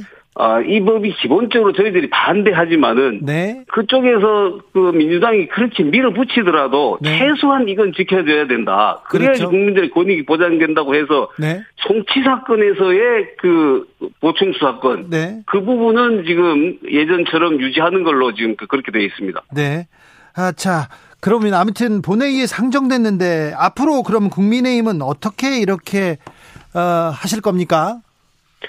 어, 저희들은 뭐 지금 국민들 상대로 해서 계속해서 여론전을 펼쳐 나가도 이 법안이 왜 부당한지 네. 이걸로 인해서 국민의 권익에 어떤 불편이 오는지를 충분히 설명을 계속 해 나갈 것이고요. 예. 그다음에 뭐 저희들이 할 수 있는 국회법상 할 수 있는 합법적인 방법은 지금 필리버스터밖에 없습니다. 그리고 아까도 얘기한 것처럼 네. 의사일정 쪼개기로 해서 필리버스터 완전히 무력화시켰기 네, 때문에 네네. 예, 뭐 토요일 또 저희들이 필리버스터를 할 것이고요. 예. 또 지금 국회 로텐도홀에서 연자동성을 하고 있습니다. 그 부분도 계속해서 이어갈 것이고 또 다른 방법이 있는지도 저희들이 지금 여러 가지로 고민하고 있습니다. 네. 의원님. 예. 어, 국회 입법 기관이지 않습니까? 네. 국회는 법을 만드는 곳이고요. 그죠? 예. 그리고 나머지는 행정부 뭐 다른 데서 이제 법을 지키면 되는데 법을 예. 만들었는데 어, 윤석열 당선인이 국민투표 제안에 제안하 붙이겠다 이런 얘기를 했는데 이거는 어떻게 봐야 됩니까? 자, 저희들이 이 국민투표 얘기가 나온 것은 예. 민주당이 정말 이렇게 막무가내로 밀어붙이니까 그거를 국민들께 한번 여쭤보자. 네. 예. 어? 라는 이런 차원에서 그 지금 국민투표 얘기가 나온 것입니다. 민주당이 그렇게 자신 있다 그러면은 네. 국민투표 지금 민주당에서 왜 5월 9일까지 이 법안을 밀어붙이느냐면은 네. 5월 9일 이후에 정권이 바뀌면은 대통령이 거부권을 행사할 수 있거든요. 그렇죠. 그것 때문에 이걸 지금 밀어붙이겠다고 하니까 네.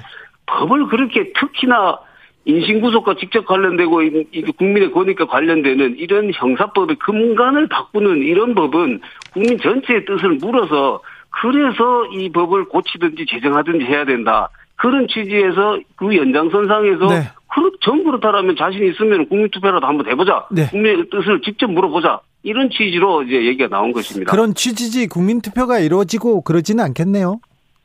그 부분은 뭐 아직은 뭐 그 확답을 드리기는 그렇습니다. 네. 그 부분은 뭐 아까 그 이게 요건이 되느냐 아, 안 되느냐 부분에서는 학자들 간에도 지금 이견이 좀 있는 상황이기 때문에 네. 그 부분 조금 더 지켜봐야 될 것 같습니다. 알겠습니다. 어, 관련 예. 내용 저기 의원님 한번 모셔서 얘기 듣고 싶습니다. 아 지금은 뭐 워낙 긴박한 상황에서 네네. 조금 지나고요. 난 다음에 네. 예, 뵙도록 하겠습니다. 알겠습니다. 박형수 국민의힘 원내 대변인이었습니다. 감사합니다. 예, 수고하십시오. 이번에는 더불어민주당으로 갑니다. 안민석 의원님 나와 계십니까? 네, 안민석입니다. 네, 어제 필리버스터 하셨더라고요. 네, 그렇습니다. 네, 어떤 얘기 하셨어요? 네. 네. 어떤 얘기 하셨어요? 아, 저는 제가 겪은 기획수사 사례. 네. 여섯 명이 기획수사로 구속을 당했고. 네. 그 중에 어, 두 분이 그 출소 이후에 그 극단적 선택을 해서 네. 저 세상으로 떠난 네. 이그 이야기를 국민들에게 알겠습니다. 말씀드리면서 네, 네. 검찰 개혁이 왜 필요한지를 알리고 싶었습니다. 네, 알겠습니다. 저 필리버스터 과정에서 또 눈물을 보이시기도 했는데 경선 탈락하고는 네. 관련 없는 거죠? 경선은 어, 뭐 2위에서 좀 아쉬움은 있지만 네. 어, 또 얻은 것도 많고요. 네, 네. 어, 그동안 제가 그큰 정치에 대한 도전하는 것을 네. 거기에 대해서는 제가 좀 소극적이었는데 그렇죠, 그렇죠. 아, 이번을 통해 가지고 저의 이제 정치적인 자산을 남겼지 않습니까? 어쨌거나 네. 제 민주당 출마자 세 분 중에서는 제가 1위를 한 셈이니까는요. 네. 그래서 또 이제 뭐 저보다 훌륭한 김동연 후보님이 그 후보가 되셨으니까 네. 아, 뭐 그분을 지사 당선시키는데 네. 또 이제 노력하면 되고요. 제가 알겠습니다. 눈물을 흘린 것은 네. 이제 그 저희 동료였던 이제 고 김재윤 의원님, 네. 어, 그분이 기획 수사 당에서 14년 일이죠. 네.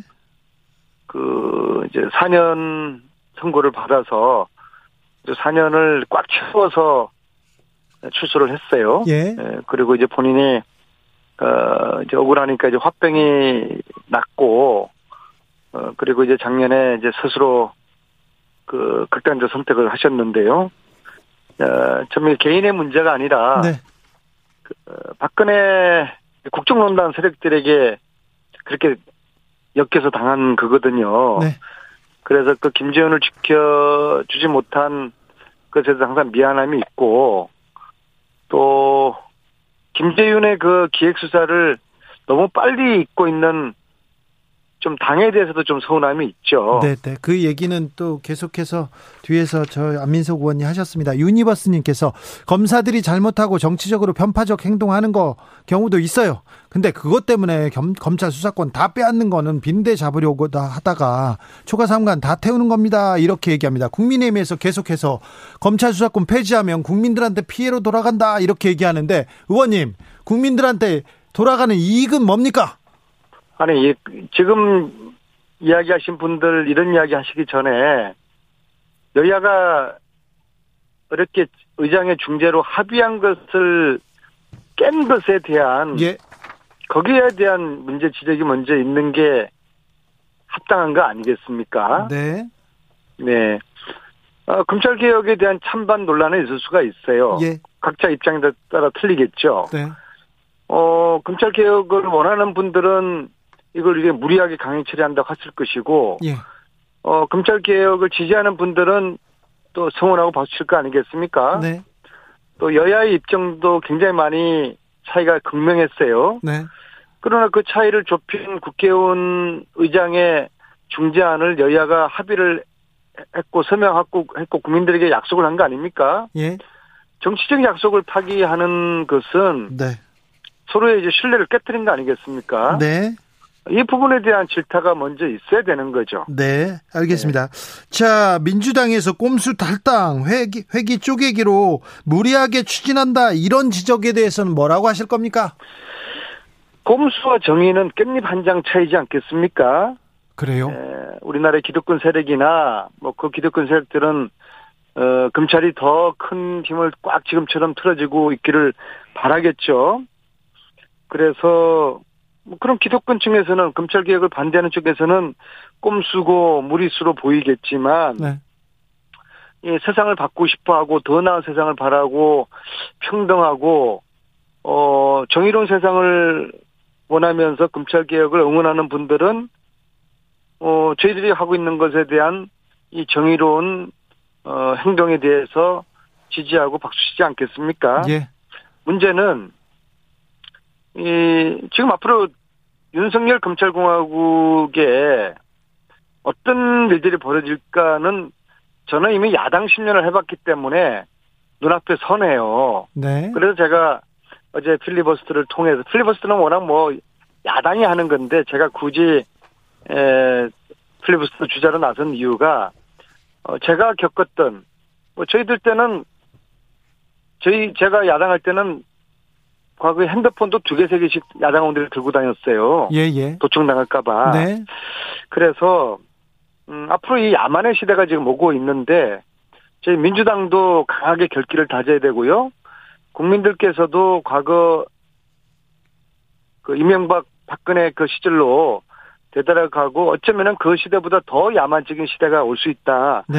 그것을 좀 음, 알아주셨으면 좋겠습니다. 아, 보복, 정치 보복이 검찰로부터 시작될 것이다. 그래서 법안 통과시키려는 건 아니냐. 이렇게 보수 언론에서 그리고 국민의힘에서 계속 의심합니다. 한동훈 법무부 장관 지명은 검찰 공화국 만들겠다. 이거를 선언한 거 아니겠습니까? 그러면 저희들이 아 그렇게 하세요. 어, 우리 거기 굴종하겠습니다. 그렇게 해야 됩니까? 맞서야 되는 것이죠. 네. 이 폭구와 불의에 맞서지 않으면은 우리 이게 정치인들의 문제가 아니죠. 국민들이 피해 당하고 우리 대한민국 민주주의가 다시 퇴행하는 거 아니겠습니까? 네. 저희들이 이걸 막아야 되는 것이죠. 이걸 막지 않으면 민주당의 존재 의미가 없는 것이죠. 네, 알겠습니다. 8228님께서 의원님 깻잎 참 좋아하시네요. 네. 깻잎 먹고 말 조금만 빨리 하셨으면 좋겠어요. 그런 분도 있고요. 3983님, 그러면 경선에서 이겼을 텐데 하는 분도 있습니다. 3983님은 여태 검찰 수사가 빈대가 있을 거라고 하면서 초과 삼간을 예, 불을 놓았지요. 이렇게 얘기합니다. 3003님은 유성 간첩 조장 사건에 대해서 검사들이 집단회의하고 반성의 의미로 사표 내고 했나요? 반성이라도 했나요? 국민은 안중에 없는 사람들이 국민이 피해를 본다는 핑계로 저 난리를 하는 걸 보면 어이가 없어요. 이런 얘기도 합니다. 자, 어, 법을 만들었어요. 구, 국회에서 법을 만들고 있는데 윤석열 당선인이 국민투표 검토를 한다고 합니다. 이건 어떻게 보시는지요? 그건 이미 불가능한 일인데 왜냐하면은 이 국민투표 뭐 아무거나 할 수 있는 거 아니에요. 뭐 주진우 기자 이 저 대한민국 떠나 떠나게 하자 이거 국민투표 할 수 있습니까? 자체 얘기를 안민석 국, 저, 국회의원 감독이 하자 국회의원 이거 국민투표 할 수 있겠습니까? 부의 요건이 있는 거예요. 예, 예, 요건 있죠. 외, 외교나 국방 통일, 네.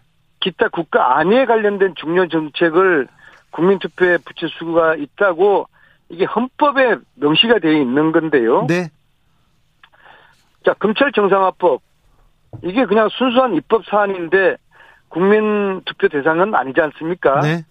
문제는 아 그러니까 그래서 선관위가 바로 이거 저 아, 요건 안 된다고 했죠. 아니다 네. 반박을 네. 했죠. 예. 그러니까 문제는 아니 아니 법 법대 나오고 그것도 뭐 서울대 법대 나오고 검찰총장 하신 대통령 당선자께서 헌법을 몰라서 그런 말씀을 하셨겠습니까? 네네.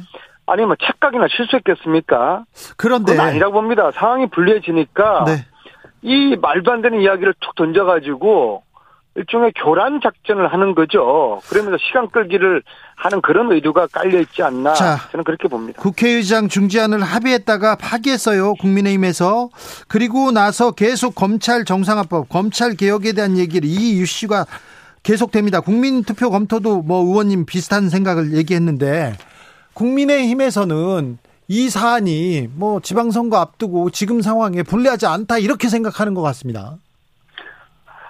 이게 뭐 지방선거의 유불리를 따지는 문제는 아닌 것 같고요. 예. 네, 그리고 이렇게 그 강대강 대결이 벌어지기까지 권성동 의원이 좀 사과를 해야 되는 거 아니겠습니까? 네.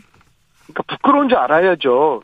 혼자서 잘난 척 해서 이제 합의했다가 욕먹어 욕먹고 이제 앞으로 이게 감당하기 어렵게 생겼으니까 이제 파기를 시킨 거 아니겠습니까? 네. 어, 권성, 권성동 원도 사과를 하셔야 되고, 제가 어제 필리버스터에서 검찰들 사과해야 된다고 그랬지만은, 어, 사과가 필요한 것을 사과를 요구를 하고 있는데, 뭐 검찰은 아무런 저 다, 대답이 없어요. 뭐 네. 뭐 사람이 두 분, 두 사람까지 지금 이거 자신들의 기획수사 때문에 스스로 목숨을 끊었는데 정치인들만 그랬겠습니까? 알려지지 않은 일반 국민들은 얼마나 많은 억울한 일들이 있겠습니까? 그 억울한 일을 당하고 감옥 가고 부당한 수사 당하면서 아마 뭐 암에 걸린 분들도 많을 것이고 스스로 또 목숨 끊은 분들도 많을 것이고 이게 다 어떻게 다 짓게 되지 않아서 그렇지 얼마나 국민들이 많은 피해를 입고 있겠습니까? 그래서 이건 저희들 국회의원들을 위해 가지고 검찰 개혁하자는 게 아니라 네. 국민들을 위해서 국민들을 보호하기 위해서 검찰 개혁을 꼭 해야 된다고 그렇게 말씀을 이제 드리는 겁니다. 네. 의원님. 네. 정경심 교수 사면 요청하셨는데 아직도 유효합니까? 네, 그것은 제가 인도주의적인 차원에서 아니 박근혜 전 대통령도 그렇게 국정농단을 저지르고서 뭐 한 20년 넘 가까운 형을 선고 받았는데도 몸이 아프다 하니까 건강이 약화됐다고 하니까 그래서 그가저 가, 저기 뭐야 사면해줘 사면해 준 거 아니겠습니까? 네. 네. 어, 저도 이제 그런 차원입니다. 에, 그, 그리고 형이 너무 과도하잖아요. 4년이나 이 감옥 살이 할 만큼의 그런 정도는 아니라고 보고요. 무엇보다도 워낙 정 교수가 건강이 안 좋았고 또 최근에 더 안 좋아졌다는 소식을 제가 조국 교수한테 들으니까 네. 같은 친구로서 제가 뭐 욕을 먹든 말든 이건 정말 인도주의적인 차원에서 이건 봐야 된다. 그래서 제가 제안을 드렸던 것이고 네.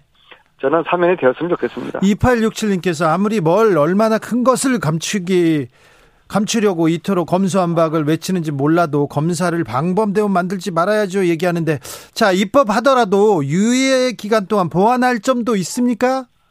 저는 좀 인식이 잘못된 게요. 예. 경찰은 잘 못할 것이다. 네. 그런데요, 이 경찰의 이제 광역 수사대 있지 않습니까? 네. 그리고 이제 각 경찰서에는 이제 진영 수사대가 있고요.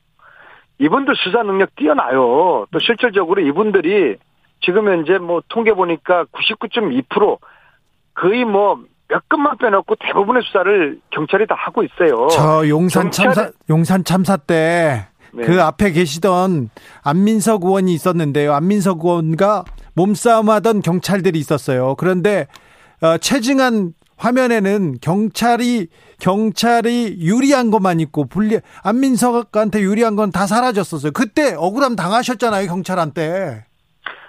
어, 그럼 뭐 검찰한테는 더 억울한 걸 당했죠. 아 그렇습니까? 예, 예, 저는 이제 수사 능력만 그리고 이제 그 그러니까 이 검찰 개혁을 반대하는 논리 중에 하나가 경찰에 대한 불신이 있는 거거든요. 네. 뭐 저는 경찰에 당해봤지만은 네. 그래도 수사 능력에 있어가지고는 어, 경찰이 네. 과학적인 수사 잘 할수 그, 있다고 저는 생각을 합니다. 알겠습니다. 네. 네. 그리고 제가 아까 저 사면 그 말씀드릴 때요. 아 정말 잊혀진 사람이 있어요. 박관천 경정인데요. 예. 이분은 정말 그 박근혜 정부 때 알겠어요. 정치적 탄압으로 감옥을 500일 그렇죠. 살았는데 네. 이걸 문재인 대통령께서 저는 꼭 좀 저는 그 알겠어요. 선처해 주셨으면 좋겠습니다. 너무 네네. 네. 억울한 경우에요. 박관정 네. 경쟁 알겠습니다. 경우에. 네. 안민석 의원님 아무튼 네 아, 고생하셨습니다. 그래요. 네. 네.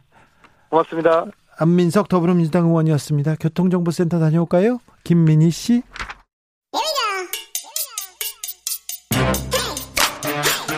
뉴스를 향한 진지한 고민 기자들의 수다. 라이브 기자실을 찾은 오늘의 기자는 한결의 김민아 기자입니다. 어서 오세요. 네, 안녕하세요. 국회 분위기 어떻습니까? 아, 오늘 사실 그 지금 수사 기소권 네. 리 관련해서 시끄럽고요. 네. 여야가 계속 기자회견장을 이제 점령을 하면서 우리 말이 맞다. 이 그 검찰 개혁을 두고 네. 여야가 싸우는데 네. 서로 불리하지 않다고 생각하나 봐요. 약간의 서로 이제 우리가 더 유리하다라는 어떤 그런 그런 포인트가 조금씩 있는 것 같습니다. 국민의힘은 뭐 선거에 불리하지 않다 이렇게 생각하는 네, 어쨌든 지지층이 결집하는 것은 도움이 된다고 보고 민주당은요? 있고 민주당도 이제 지지층 결집. 네네, 강력한 지지층들의 네. 의견을 받아들일 수밖에 없는 상황이다 이렇게 지방선거는 투표율이 떨어지니까 지지층만 결집하면 된다 그렇게 얘기를 하죠. 예. 민주당도 국민의힘도 네네 맞습니다. 참. 씁쓸한. 그래서 네 민심보다 당심이 항상 앞섭니다. 네. 그 선거에 저도 되거든요. 지지자들한테 응원받는 게 더 중요하거든요. 거기에 또 많이 이제 취해 계시는 분들도 있고 그런 것 같습니다. 자, 국민의힘은요. 네. 요즘 누구한테 힘이 몰립니까? 정권 초기에 누가 실세인가? 누가 진짜 힘이 있나? 이렇게 얘기하는데 권성동, 장재원, 정진석 힘이 셉니까? 아무래도 핵심 관계자분들 거기 말고 윤핵관 말고는 네. 그리고 또, 말고는 또, 음. 누구한테 어, 사람이 몰려요? 어, 당 차원에서는 그래도 이준석 대표 음. 있을 수 있고요. 이준석 대표는 괜찮습니까? 그 윤리위원회 괜찮아요? 네, 그것도 뭐 어느 정도 이제 돌파를 하려는 그런 의지를 보이고 있는 것 같습니다. 괜찮아요? 네. 네. 그리고요. 그리고서는 뭐 이제 지방선거를 앞두고 있으니까 네. 지방선거에 출마하는 후보자들 오세훈 네. 현 시장 그리고 뭐 김은혜 경기지사 후보자 네. 이렇게 뭐 많이 활동을 하고 계시면서 메시지도 많이 내시고 그런 모습이 보입니다. 지금 인수위 기간이고 정권 출범도 안 했지 않습니까? 네. 그런데 정치권에서는 다음은 누구인가? 그래서 한 30명 정도 뛰고 있습니다. 아. 사실 국회의원들 300명 중에 자기가 대통령 될 거라고 얘기하는 사람들이 정말 많죠. 한 170명 네, 정도 됩니다. 맞습니다. 진짜 너무 놀랐어요. 네, 그런 사람 진심으로 될 거라고. 진심으로 자기밖에 될수 없다고 네, 얘기하는 사람들이 한 네, 170명 정도 됩니다. 맞습니다. 자, 그런데요.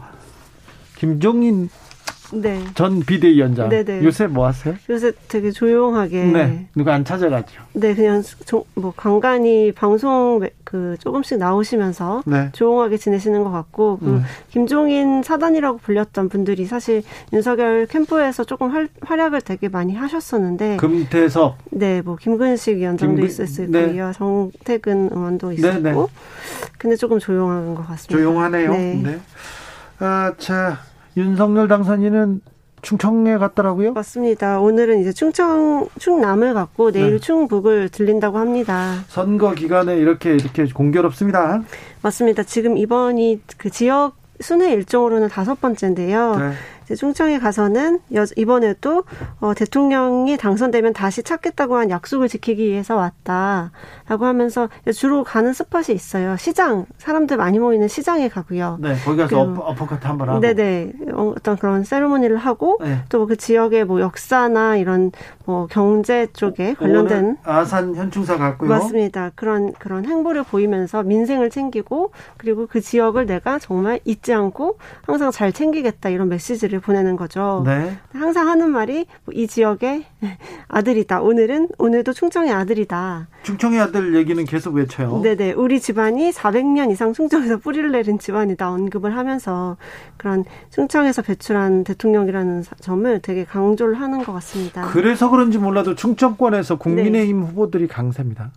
네, 근데 사실은 국민의힘 후보들이 김태흠 의원 같은 경우에는 약간 떠밀리듯이 해서 나온 네. 거고 김영환 전 장관이 이제 나왔는데 그분은 너무 옮긴 지 얼마 안 됐잖아요. 그렇죠. 경기에서 갑작스럽게 지금 충청으로 내려간 측면이 있어서 당도 국민의 국민의힘으로 간 지 얼마 안 됐죠. 네, 맞습니다. 그래서 정말로 확실하게 이길 수 있느냐 조금 반신반의 하시는 분들도 없지 않아 있는 것 같습니다. 그래서 지역에서는? 또 갔을 수도 있죠. 윤석열 후보가 이제 예, 윤석열 당선인이 그거를 이제 밀어주기 위해서 좀 더 열심히 움직일 수도 있다라는 생각이 듭니다. 만약에 네.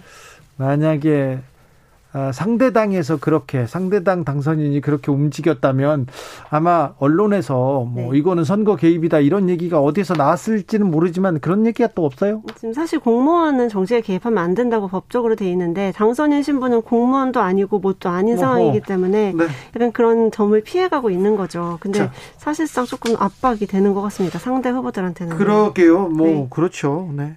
저 당선인 측에서 네. 국민 투표 카드 꺼내 들었잖아요. 맞습니다. 그거에 대해서 당에서 뭐라고 합니까? 아, 당에서 사실 조금 어 반응이 재밌었는데요. 네. 권성동 원내대표 당연히 알고 있어야 될, 될, 분인데 처음에는 어 무슨 말인지 모르겠다. 모르겠다 그랬죠.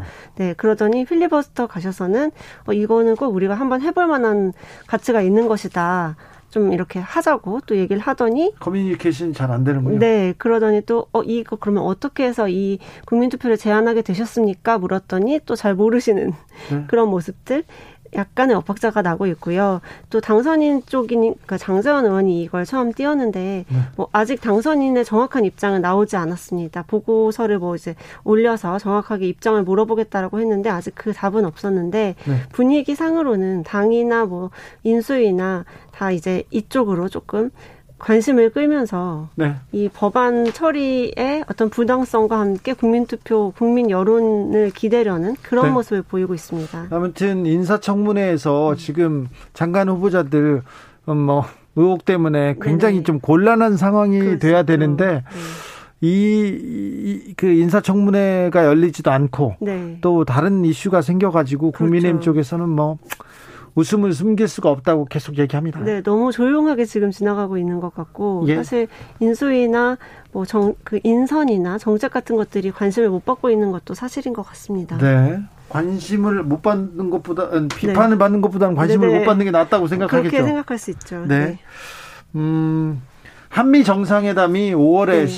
되는데요. 네. 어디서 저기 행사 자 어디서 회담할 수는 있겠어. 네. 국방부 5층에서 할 수도 있는데 네네. 그럼 만찬이나 연회 같은 건 어디에서 합니까? 그게 참 아직도 공개는 안 됐는데 이번에도 호텔로 가야 됩니까? 네, 그렇죠. 사실은 지금 윤석열 당선인이 청와대에는 한 발짝도 들여놓지 않겠다라는 그런 기조로 열심히 이설을 하고 계시잖아요. 아니 있는 영빈관 좀 쓰면 안 됩니까? 그 만찬장이라도. 그러게 말이에요. 그 지난달 20일에 집무실 이전 관련해서 기자회견을 할 때만 해도 뭐 외국 기빈을 모셔야 한다면은 영빈관 저녁에 국빈 만찬 정도는 가능하지 않겠냐 이렇게 조금 열어두는 발언을 했었어요. 그런데 왜 안 쓰죠? 네, 근데 그 후에 이제 용산으로 가야 된다라는 그 입장에 대해서 반발이 굉장히 거세게 일자 네. 청와대로는 아예 발도 들이지 않아야겠다 네. 그런 기조를 조금 더 확실히 잡은 것 같습니다. 네. 그래서 지금 이제 용산 국방부의 본인 집무실을 설, 그 리모델링을 하고 있는데 빨리 되면은 거기서도 뭐 이제 정상 회담을 할 수 있다 이렇게 조금 열어두는 그 답변을 받았고요. 아니면은 용산 근처에 있는 어느 곳에선가 하겠다 이렇게 조금 여러 곳을 검토하는 중입니다. 신라 호텔 영빈관에서 취임 만찬 하잖아요. 네네 그렇죠. 취임 연회도 하고 네. 근데 그런데 그 부분에 대해서 국민들의 조금 시선이 좋지 않다는 것도 알고 있나요? 그럼요. 그래서 이제 또 적극적으로 영, 신라호텔 영빈관을 그 장소를 빌리는 금액은 50만 원밖에 들지 않는다라고 기자회견을 해서 좀 놀라웠습니다. 장소 빌리는데 50만 원밖에 안 들습니까? 그렇게 설명을 하더라고요. 거기서 뭐 음식 먹는 게 비싸죠. 그렇게 이제 설명을 하면서 어디서 하던지 네. 뭐 크게 돈 차이는 많이 안 난다라고 하는데 사실 되게 글쎄요 호텔 영빈관에서 하는 게 얼마나 조금 의미를 부여할 수 있을지는 또 잘 생각이 다른 것 같습니다. 자 네. 미국 바이든 대통령이 와서 또 네. DMZ에 갑니까? 뭐 거기 가서 뭘 합니까? 아직 그 세부적인 건 안 나왔죠? 맞습니다. 사실 그 대통령들의 그 일정 동선은 네. 그 보안 사항이어서 이렇게 미리 전달은 못하는 걸로 알고 있는데요. 뭐 지금 예측되는 것으로는 비무장지대 가고 뭐 평택 미군 기지를 가고 그렇죠. 이런 것들을 하지 않을까 생각이 2박 3일이나 머문다고. 네, 쿼드 때문에 이제 아시아를 오면서 우리나라 처음 오는 거고 당선인 입장에서는 열 하루 11일 만에 만나는 거여서 조금 관심이 집중이 될 것 같습니다. 첫 번째 외교 무대에 네. 첫 선을 보입니다. 맞습니다. 걱정이 좀 돼요. 불안함을 네. 거둘 수 있게 해주시기를. 말을, 네, 말을 네. 잘 대통령다운 언어를 네네. 써주시겠죠. 네. 네. 기자들의 수다 한결의 김민아 기자였습니다. 네, 감사합니다. 감사합니다.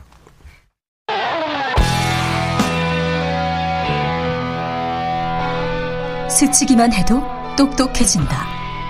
드라이브 스루 시사 주진우 라이브.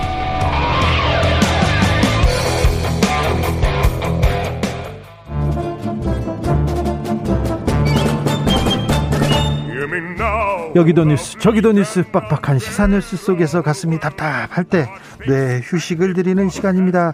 오늘도 맛있는 책을 만나보겠습니다. 책의 맛. 김갑수 평론가 어서 오세요. 안녕하세요. 정선태 교수님 어서 오세요. 네 안녕하세요. 네. 자 5월이 다가옵니다. 5월이 다가옵니다. 잘 지내시고 계시죠 잘못 지낸답니다. 네, 지나가겠습니다. 자, 오늘은 어떤 책 읽을까요? 네, 우리가 지난번 시간에 네. 예, 청년 얘기를 잠깐 하다가 네. 우리 사회가 청년들의 엄살을 너무 많이 받아주는 것 같다. 그런 얘기 나왔죠. 그래서 엄살 시대. 라는 표현을 우리 김갑수 선생님이 하셨어요. 하셨어요. 저는 안 했습니다. 그래서 우리 청년들의 불안 네. 그리고 뭐 청년 실업 문제 비롯해서 네. 어떻게 봐야 할 것인가를 아, 좀 얘기하고 싶었는데 네. 이런저런 궁리를 하다가 아, 한 단어에 꽂힌 꽂힐 적 있잖아요. 네. 아, 레디메이드 인생. 아, 레디 차만, 네. 레디메이드만 딱 꽂혔어요. 네. 너무나 많은 기성품들. 네. 그러니까 대학 졸업할 대학을 졸업한 아, 수많은 그 청년들이 예, 사회로 나오고 있잖아요. 네. 그 기성품들을 살 사람이 없는 데서 오는 불안. 네. 그 기성품들의 행방은 어떻게 될까를 어, 함께 얘기해 보고 싶어서 1934년에 신동아라는 잡지에 네. 실린 채만식의 유명한 소설이죠. 네. 레디메이드 인생 골랐습니다. 채만식. 지식인의 고뇌. 음. 그리고 그때 어 고, 민과 고통의 시간들, 네 음. 궁핍, 아 거기서 생각 명작입니다. 네. 명작입니다. 왜 골랐는지 저 알 것도 같습니다. 1930년대 고민이 지금 생각해봐도 좀 이 괴가 지금의 고민하고도 좀 닮아 있어요. 아니 제가 깜짝 놀란 게요. 네. 저도 이제 정수생 덕에 최만식 작품을 정말 오랜만에 읽었죠. 진짜 오랜만에 우리가 중학교 때 한 번 다 읽잖아요. 네네. 네. 저는 이제 국문과 대학원을 다녔으니까 대학 때도 한 번 읽었는데 그것도 벌써 몇십 년 전이어서 좀 감개무량하게 읽었는데 그 책만 읽은 게 아니라 이제 그 포털 검색을 딱 했더니 네. 지금 그 저기 주준 씨가 한 얘기랑 똑같은 얘기가 글이 딱 있어. 어떤 사람이 블로그에 글을 썼는데 음. 100년 전 현실인데 어째 요즘 느낌이 그렇게 나느냐. 음. 그렇죠. 그래서 아 그런 생각이 드는구나. 음. 네.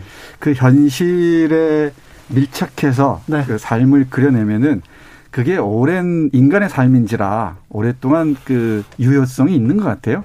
이게 벌써 90년 전 얘기잖아요. 그렇죠. 90년 전 얘기인데도 거의 거의 리얼하게 와닿습니다. 한 1, 2년 만에 1, 2년 만에 사라져 버리고 어, 구식 같아 그런 소설들도 많아요. 요새 네. 소설은. 네. 그런데 네. 90년 동안 같은 고민을 하고 있다 이렇게 공감하게 만드는 거면 명작임에 분명합니다. 네, 그런 것 같습니다. 자, 책 속으로 들어가 보겠습니다. 네. 여기 이 인물들이 다 이니셜로 나옵니다. 네. 뭐 K 사장, 뭐 P, 네. M, H 이런 식으로. 아, 창선이 아들 창선이 이름만 나오네요. 이 P라는 사람이 동경 유학까지 다녀오고 네. 공부를 많이 한 사람이에요. 예. 또 어찌어찌 하다가 아 아내하고는 헤어지고 네. 아들 아홉 살짜리는 있고 그런 젊은 사람입니다. 유학까지 갔다 왔는데 네. 실직자가 없어요. 음. 실직자예요. 근데 이 몽상으로 가득한 공상으로 가득한 사람이고 네. 돈몇 푼 있으면은 다 에, 유흥에 탕진을 벌이고 그렇죠. 그러면서도 현실에 안착을 하지 못해요. 네. 그러다 어찌어찌 하다가 아, 아들을 서울로 불러오게 되는데 그 아, 아들에게는 이제 공부 가르칠 필요 없다. 네. 예, 아홉 살짜리를 그 문선공이라 그러죠. 그 잡지회사 인쇄소에 일자리를 마련해 주고 난 다음에 이제 겨우 아, 레디메이드 인생이 겨우 임자를 만나 팔렸구나라고 끝난다는 어. 좀 씁쓸하면서도 네. 어, 풍자적이기도 한 아, 그런 근데 작품입니다. 모처럼 정선태 교수 말에 저 보완 좀 하나 해야 되겠는데요. 네. 이 주인공 청년 P는 뭐냐면 몽상하면 우리가 어떤 이미지 갖다 그러냐면 비현실적인 꿈을 쫓는 사람이잖아요. 그렇죠. 근데 사실은 이 소설의 그 인간은 등장인물 P는 너무나 현실적인 사람이에요. 네. 근데 그러니까 아주 세속적이고 현실적인 사람인데 자기 지위는 난 고등학력 고, 학력 음. 그러니까 룸펜 프로레타리아 같이 고학력자인데 그 노동판에는 못 들어가겠어. 못 네. 들어가겠어. 그러니까 내 수준에 맞는 직장을 가져야 되겠어. 아, 그 현실과 괴리가 안 되니까 지금 몽상이라고 표현하신 게 뭐냐면 요즘 그 코인 같은 거 투자 막 그렇죠. 하는 사람이랑 머리 똑같은 거예요. 머릿속에 내가 지금 그때 이제 화폐 단위에요 내가 음. 지금 4원이 있는데 이게 두 배가 되면 얼마가 얼마. 되고 이게 열 배가 되면 얼마가 되고 열여덟 배를 하면 얼마고 그뭐 혼자서 네. 네. 몽상이죠. 그래서 돈이 막 생기면 그걸로 무슨 짓을 할 건지를 막 떠올리고 음. 지나가다가 아주 도, 마을에서 마주 보던 세련된 여성이 음. 있으면 저 여자가 나를 막 좋아해서 어, 달려든다면 또 내가 어떻게 막그 걷어찰 거 지식인의 허위 의식 네. 배운 건 있는데 현실은 따라가지 그렇죠. 못하니까 이 마음속으로 허세 어린 헛꿈이나 꾸는 그런 이제 백수의 예, 모습인 거죠. 그렇죠. 네. 그러니까 현실에 뛰어들 용기는 없는 이, 이 당시 용어로 쓰자면은 고등 룸펜, 예, 룸펜이죠. 그러면서 네. 일종의 정신승리법이라고 얘기할 수 있겠죠. 그렇죠. 이 네. 허위의식에서 못 벗어나는 그런 인물이 나중에는 자식을 그 인쇄소에 예, 넘기는 것으로 예, 끝납니다. 정신승리.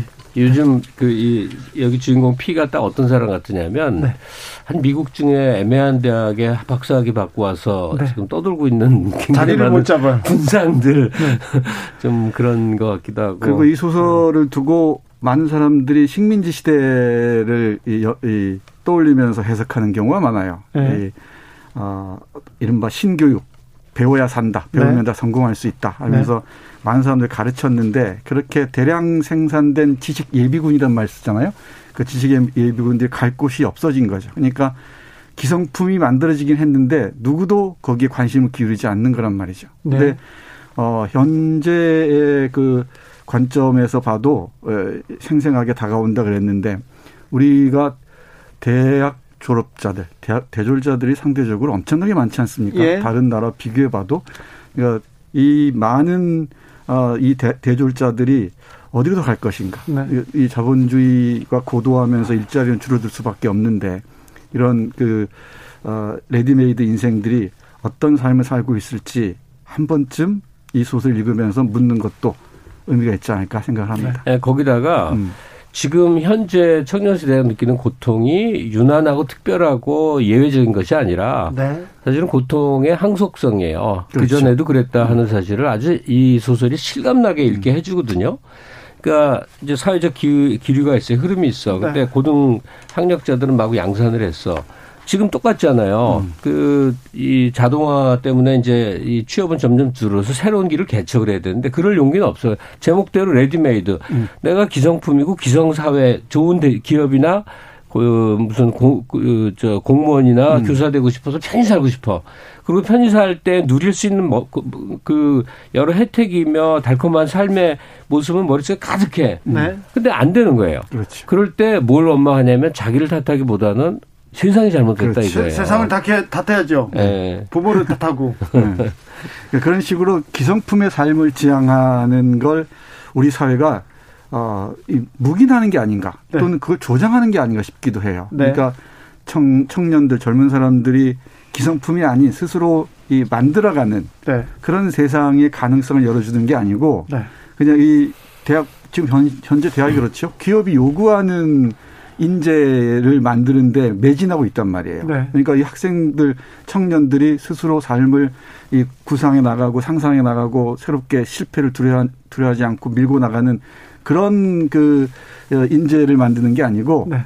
우리 사회가 요구하는 기성품, 다 만들어진 기성품식으로 만들어 놓고서는 정작 사회에 나가려 그러면은 일자리 없어라고 네. 한단 말이죠. 그러면 그 이 기성품을 만들어서 아무것도 할 줄 모르는 이 젊은 청년들을 어떻게 사회에서 이, 이, 이 마주해야 될지 난감할 수밖에. 근데 최만식이 뛰어난 작가라고 할 수 있는 게 지금 정 선생이 말한 것에 대한 반론이 소설에 그대로 나옵니다. 네. 음. 소설의 시작 부분이 어떠냐면 이 주인공 P가 어떤 기업 그러니까 여기서는 언론사 사장한테 음, 가서 찾아가죠. 아주 비굴하게 취업을 부탁하는 네. 그런 장면이 시작되는데 네. 그때 그 사장은 딱그 이렇게 말을 해요.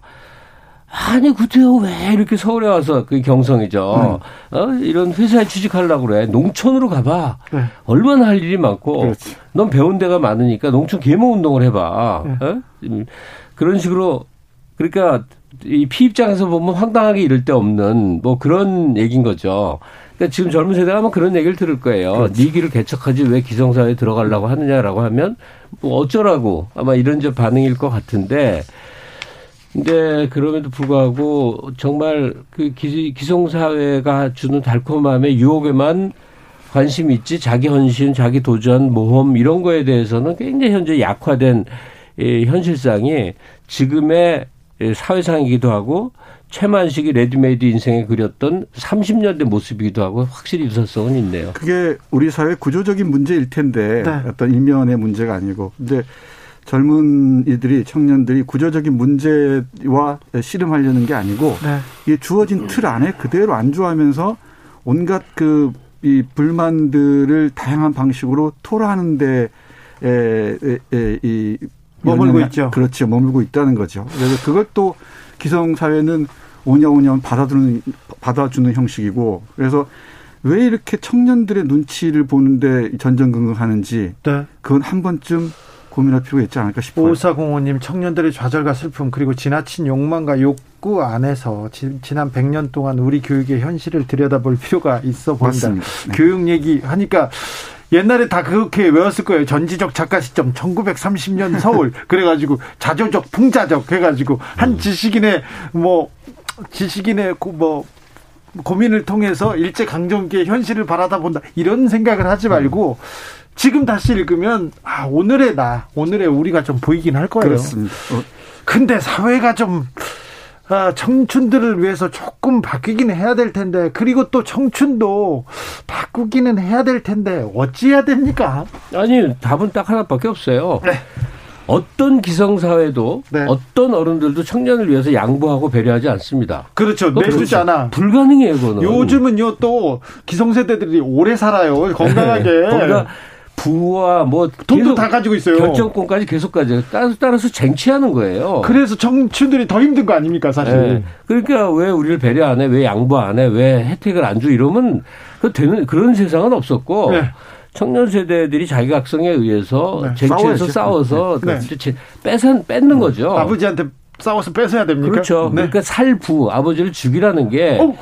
아니 이거 그런 의미의 네, 이제 네. 프로이트 프로이트의 관점인 네, 네. 거죠. 예. 아버지를 죽이는 것이 다음 세대의 할 일이에요. 네. 근데 아버지를 추앙하고 서, 서, 그 이렇게 이그 아버지 세대를 뒤따르려고 하는 사회는 이제 절멸하는 거죠. 뛰어넘으라는 거죠. 거죠. 예, 네, 죽이라는 게 아니라. 네.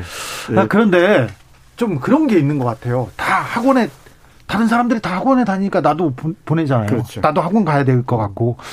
어, 어느 정도 평균치 남들이 하는 걸 다 하지 않으면 그러니까 기성세대가 되지 않으면 아, 실패자가 되는 것 같은 두려움. 이 궤도에서 이탈해도 돼. 해보지도 않고 일단 뭐그 궤도에 가지 않으면 나는 실패하는 거 나고자가 되는 거 아니야 이런 두려움이 큰 것 같습니다. 네, 맞습니다. 지금은 더. 그게 이 기성품이 되지 못하는 불안함이 우리 교육을 비롯해서 우리 사회에 만연해 있는 것 같아요. 네.